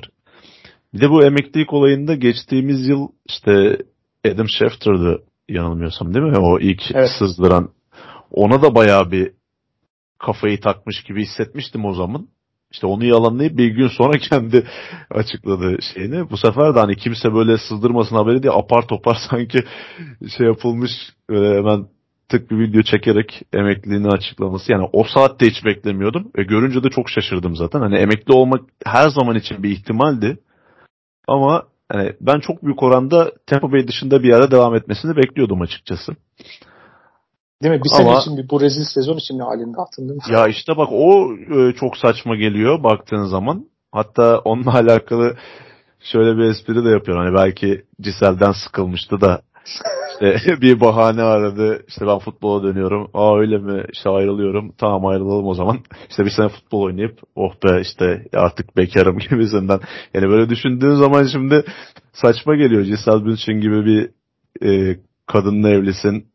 Sıkılır mısın? Yani sen ben sıkılmayız belki ama orada bahsettiğimiz adam da Tom Brady yani. Hanım daha zengin olduğu için nafaka ihtiyacı yok bile. Yani olabilir. Biz bu şeytanın avukatlığını yapıyoruz sonuçta. Yani sadece verilmiş o anki yanlış bir karar da olabilir. Hepsi olabilir. Ama yani günün sonunda emekli oldu Tom Brady. Ben bir sezon daha oynayabileceğini düşünüyorum dediğim gibi ama belki de o bu sezon o sinyalleri aldı. Çünkü kötü bir sezon geçirdi. Daha da e, mirasına ve efsanesine zarar vermemek adına artık yeter deyip kramponlarını asmaya karar verdi. Mesela Tampa Bay'e gittiğinde yani konfor alanının çok dışında şeyler yapmak zorunda kaldı. Yani bir adam yirmi sene boyunca böyle daha kısa ve işte hakikaten metodik, hesaplı, kitaplı bir hücum oynayıp işte progressionları bile, opsiyonları bile yani daha yatay olarak kumaya alışmış bir oyuncunun bir anda böyle opsiyonları seçenekli işte pas oyundaki böyle ileriden geriye doğru okumaya alışmak zorunda kalması falan. Yani kendini hep böyle o zamanki ihtiyaç neyse ona göre zorlayan ve gerçekten konfor alanının dışına çıkmaya bu kadar istekli bir isim. Yani ve bu hep var yani kolej kariyerine falan baktığında da orada daha fazlasını almak için şartları zorlayan bir oyuncu olduğunu görüyorsun yani. Hakikaten bugün baktığında o tip artık hani fiziksel sınırları olan oyuncu altıncı tura kalır mı? Ayrı bir tartışma yani. Onun oraya kalması tabii ki yani. O günden beri bir tartışmadır hala. Daha sonrasında çok değişmedi hala artık. Fiziksel sınırları olan oyuncuları hala yukarıdan draft etmiyorlar. Onu draft zamanı tartışıyoruz ayrı konu ama örneğin etkileyici olan noktalardan bir tanesi bana göre yani. Mesela Peyton Manning'le olan bahsettiğim rekabet var. Bir noktada mesela çünkü insan bilmiyor. Peyton Manning'le aslında bir şekilde iyi arkadaş oluyorlar. Hatta onun bir e-mailleri falan bir güya rivayete göre dışarı çıkıyor. İşte Peyton Manning'in işte bir iki senesi var. Benim daha yedi sekiz senem var falan bir haklı çıkıyor bu arada. Ama bir insan arkadaşına gerçekten böyle bahseder mi ayrı konu. Ama mesela Peyton Manning'le işte beraber geçirdiği vakitten onlar mesela öğrendiği şeyler var. İşte bazı işte pas koruma düzenlerini öğreniyor. İşte hatta söylediği bir şey vardır. Tight end işte block and release pozisyon hep yani Gronkowski kariyerini ondan yaptık falan demişti yani mesela birkaç sene öncesinde bir şeydi. Yani normalde bir oyuncunun gururuna yedirmeyeceği, kolay kolay o seviyede egoların kaldırmayacağı ve kendisinin biraz daha pek çok konuda daha geride olduğunu bilip daha başka şeyler yapmak zorunda olduğunu bilen bir rekabetçi olarak sınırları hep zorladı. Ve şu da var. Sonuçta Bill Belichick'le çalışınca quarterback'in her zaman harcanabilecek pozisyon olduğunu ve sürekli evet bir kısmı fedakarlıktır onun. Alabileceği kontratlarından çok daha azını aldı yıllarca. Ama bir kısmı da Belichick'le çalışmanın maliyetidir. Çünkü yani Belichick biraz daha yüksek kontratlı olsa ondan hemen çıkmaya çalışacak. Çöz, alternatif çözümünü arayacak. Yani hep gerilimle, korkuyla da yaşadı yıllarca. Şu zamana kadar gördük ki evet o disiplini seviyor.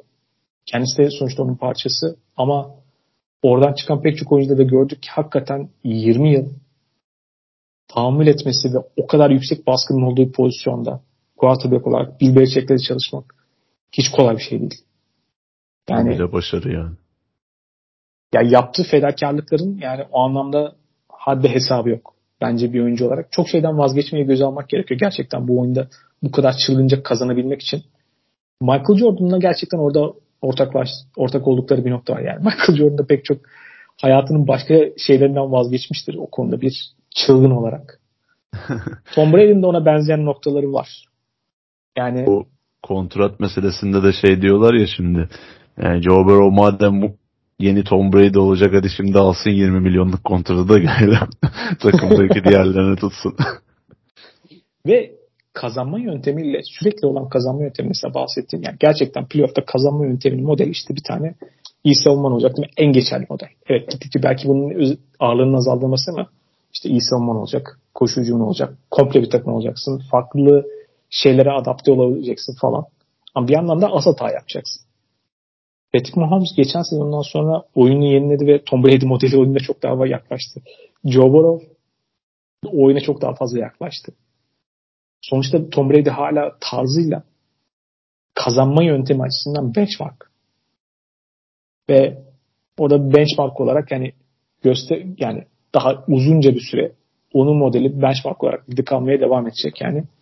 Ee, benim aklıma gelen hakikaten bahsetmem biraz öyle. Bu çılgın kazanma konusundaki konfor alanının dışına çıkması, fedakarlıkları ama bunların ötesinde yani ben saygı duyuyorum. Acayip bir saygı duyuyorum yani ve gerçekten sevmediğim bir şahsa karşı açıkçası zaman içerisinde bu kadar saygı duyacak hale gelmek için çok çok acayip olması lazım yaptığı işte. Evet o da öyle. Yani dediğimiz gibi günün sonunda çok büyük saygıyı hak ediyor ve ligde ve ligin tarihinde bulunduğu konumu da sonuna kadar hak eden bir isim. Ee, Amerikan futboluna N F L'e kattıkları için teşekkür ediyoruz. Yani büyük bir efsaneyi kariyerinin büyük bölümünde izleme şansına da sahip olduk. Bu da bence önemli bir noktaydı. Kendisine emekliliğinde hayal ediyoruz. Artık gelecek yıl e, don satmak için nasıl pozlar verir onu göreceğiz artık kendisine. Geçen sonun malzemesiydi. Neyse quarterback e, çılgınlığında bu off-season'dan bir tane önemli bir parça eksilmiş oldu en azından. Şimdilik sonrasında ne olacağını göreceğiz. Bayağı bir takımın da planlarını değiştirmesine neden oldu bu bence. E, çünkü serbest oyuncu piyasasında öyle çok cezbedici isimler yoktu özellikle quarterback konusunda. İşte Lamar Jackson'ın da e, serbest pazara düşmeyeceğini e, hesap edersek draft'ın değeri sanki bir tık daha artacak gibi. Belki hani o beklediğimiz şu an birinci sıranın takas değeri falan hiç konuşulmuyor mesela. Super Bowl'dan sonra daha da hızlanacaktır o muhabbetler ama bir etkisi de Tom Brady olabilir onun. Yani D J takımı buradan sadece forma satışından birkaç seneyi kurtarır herhalde gelir olarak. Ki Tampa Bay geçen sezon yani onunla bir sezonda olmayacağı ihtimal çok güzel. Mesela kombineleri iki yıllık falan satmaya çalıştılar özellikle. Yani muhtemelen Tom Brady'nin gelip genel olarak yıllarca beceriksiz olan bir organizasyon ki Glazer'ları Manchester United'ın hale getirdiğini düşünürsek ne kadar beceriksiz bir takım yönetme be- organ- organizasyon olduğunu anlayabiliriz Tampa Bay Buccaneers'ın. Gelip o takımın çehresini ve kimliğini değiştirdiği de gerçek yani. Ve yani ne, ne forma sattırmıştır bari. Neyse. Gölgem ağzına sağlık. Teşekkür ederim senin de. Haftaya detaylı olarak Super Bowl e, preview ile karşınızda olacağız diyelim. Görüşmek üzere. Hoşçakalın. Hoşçakalın.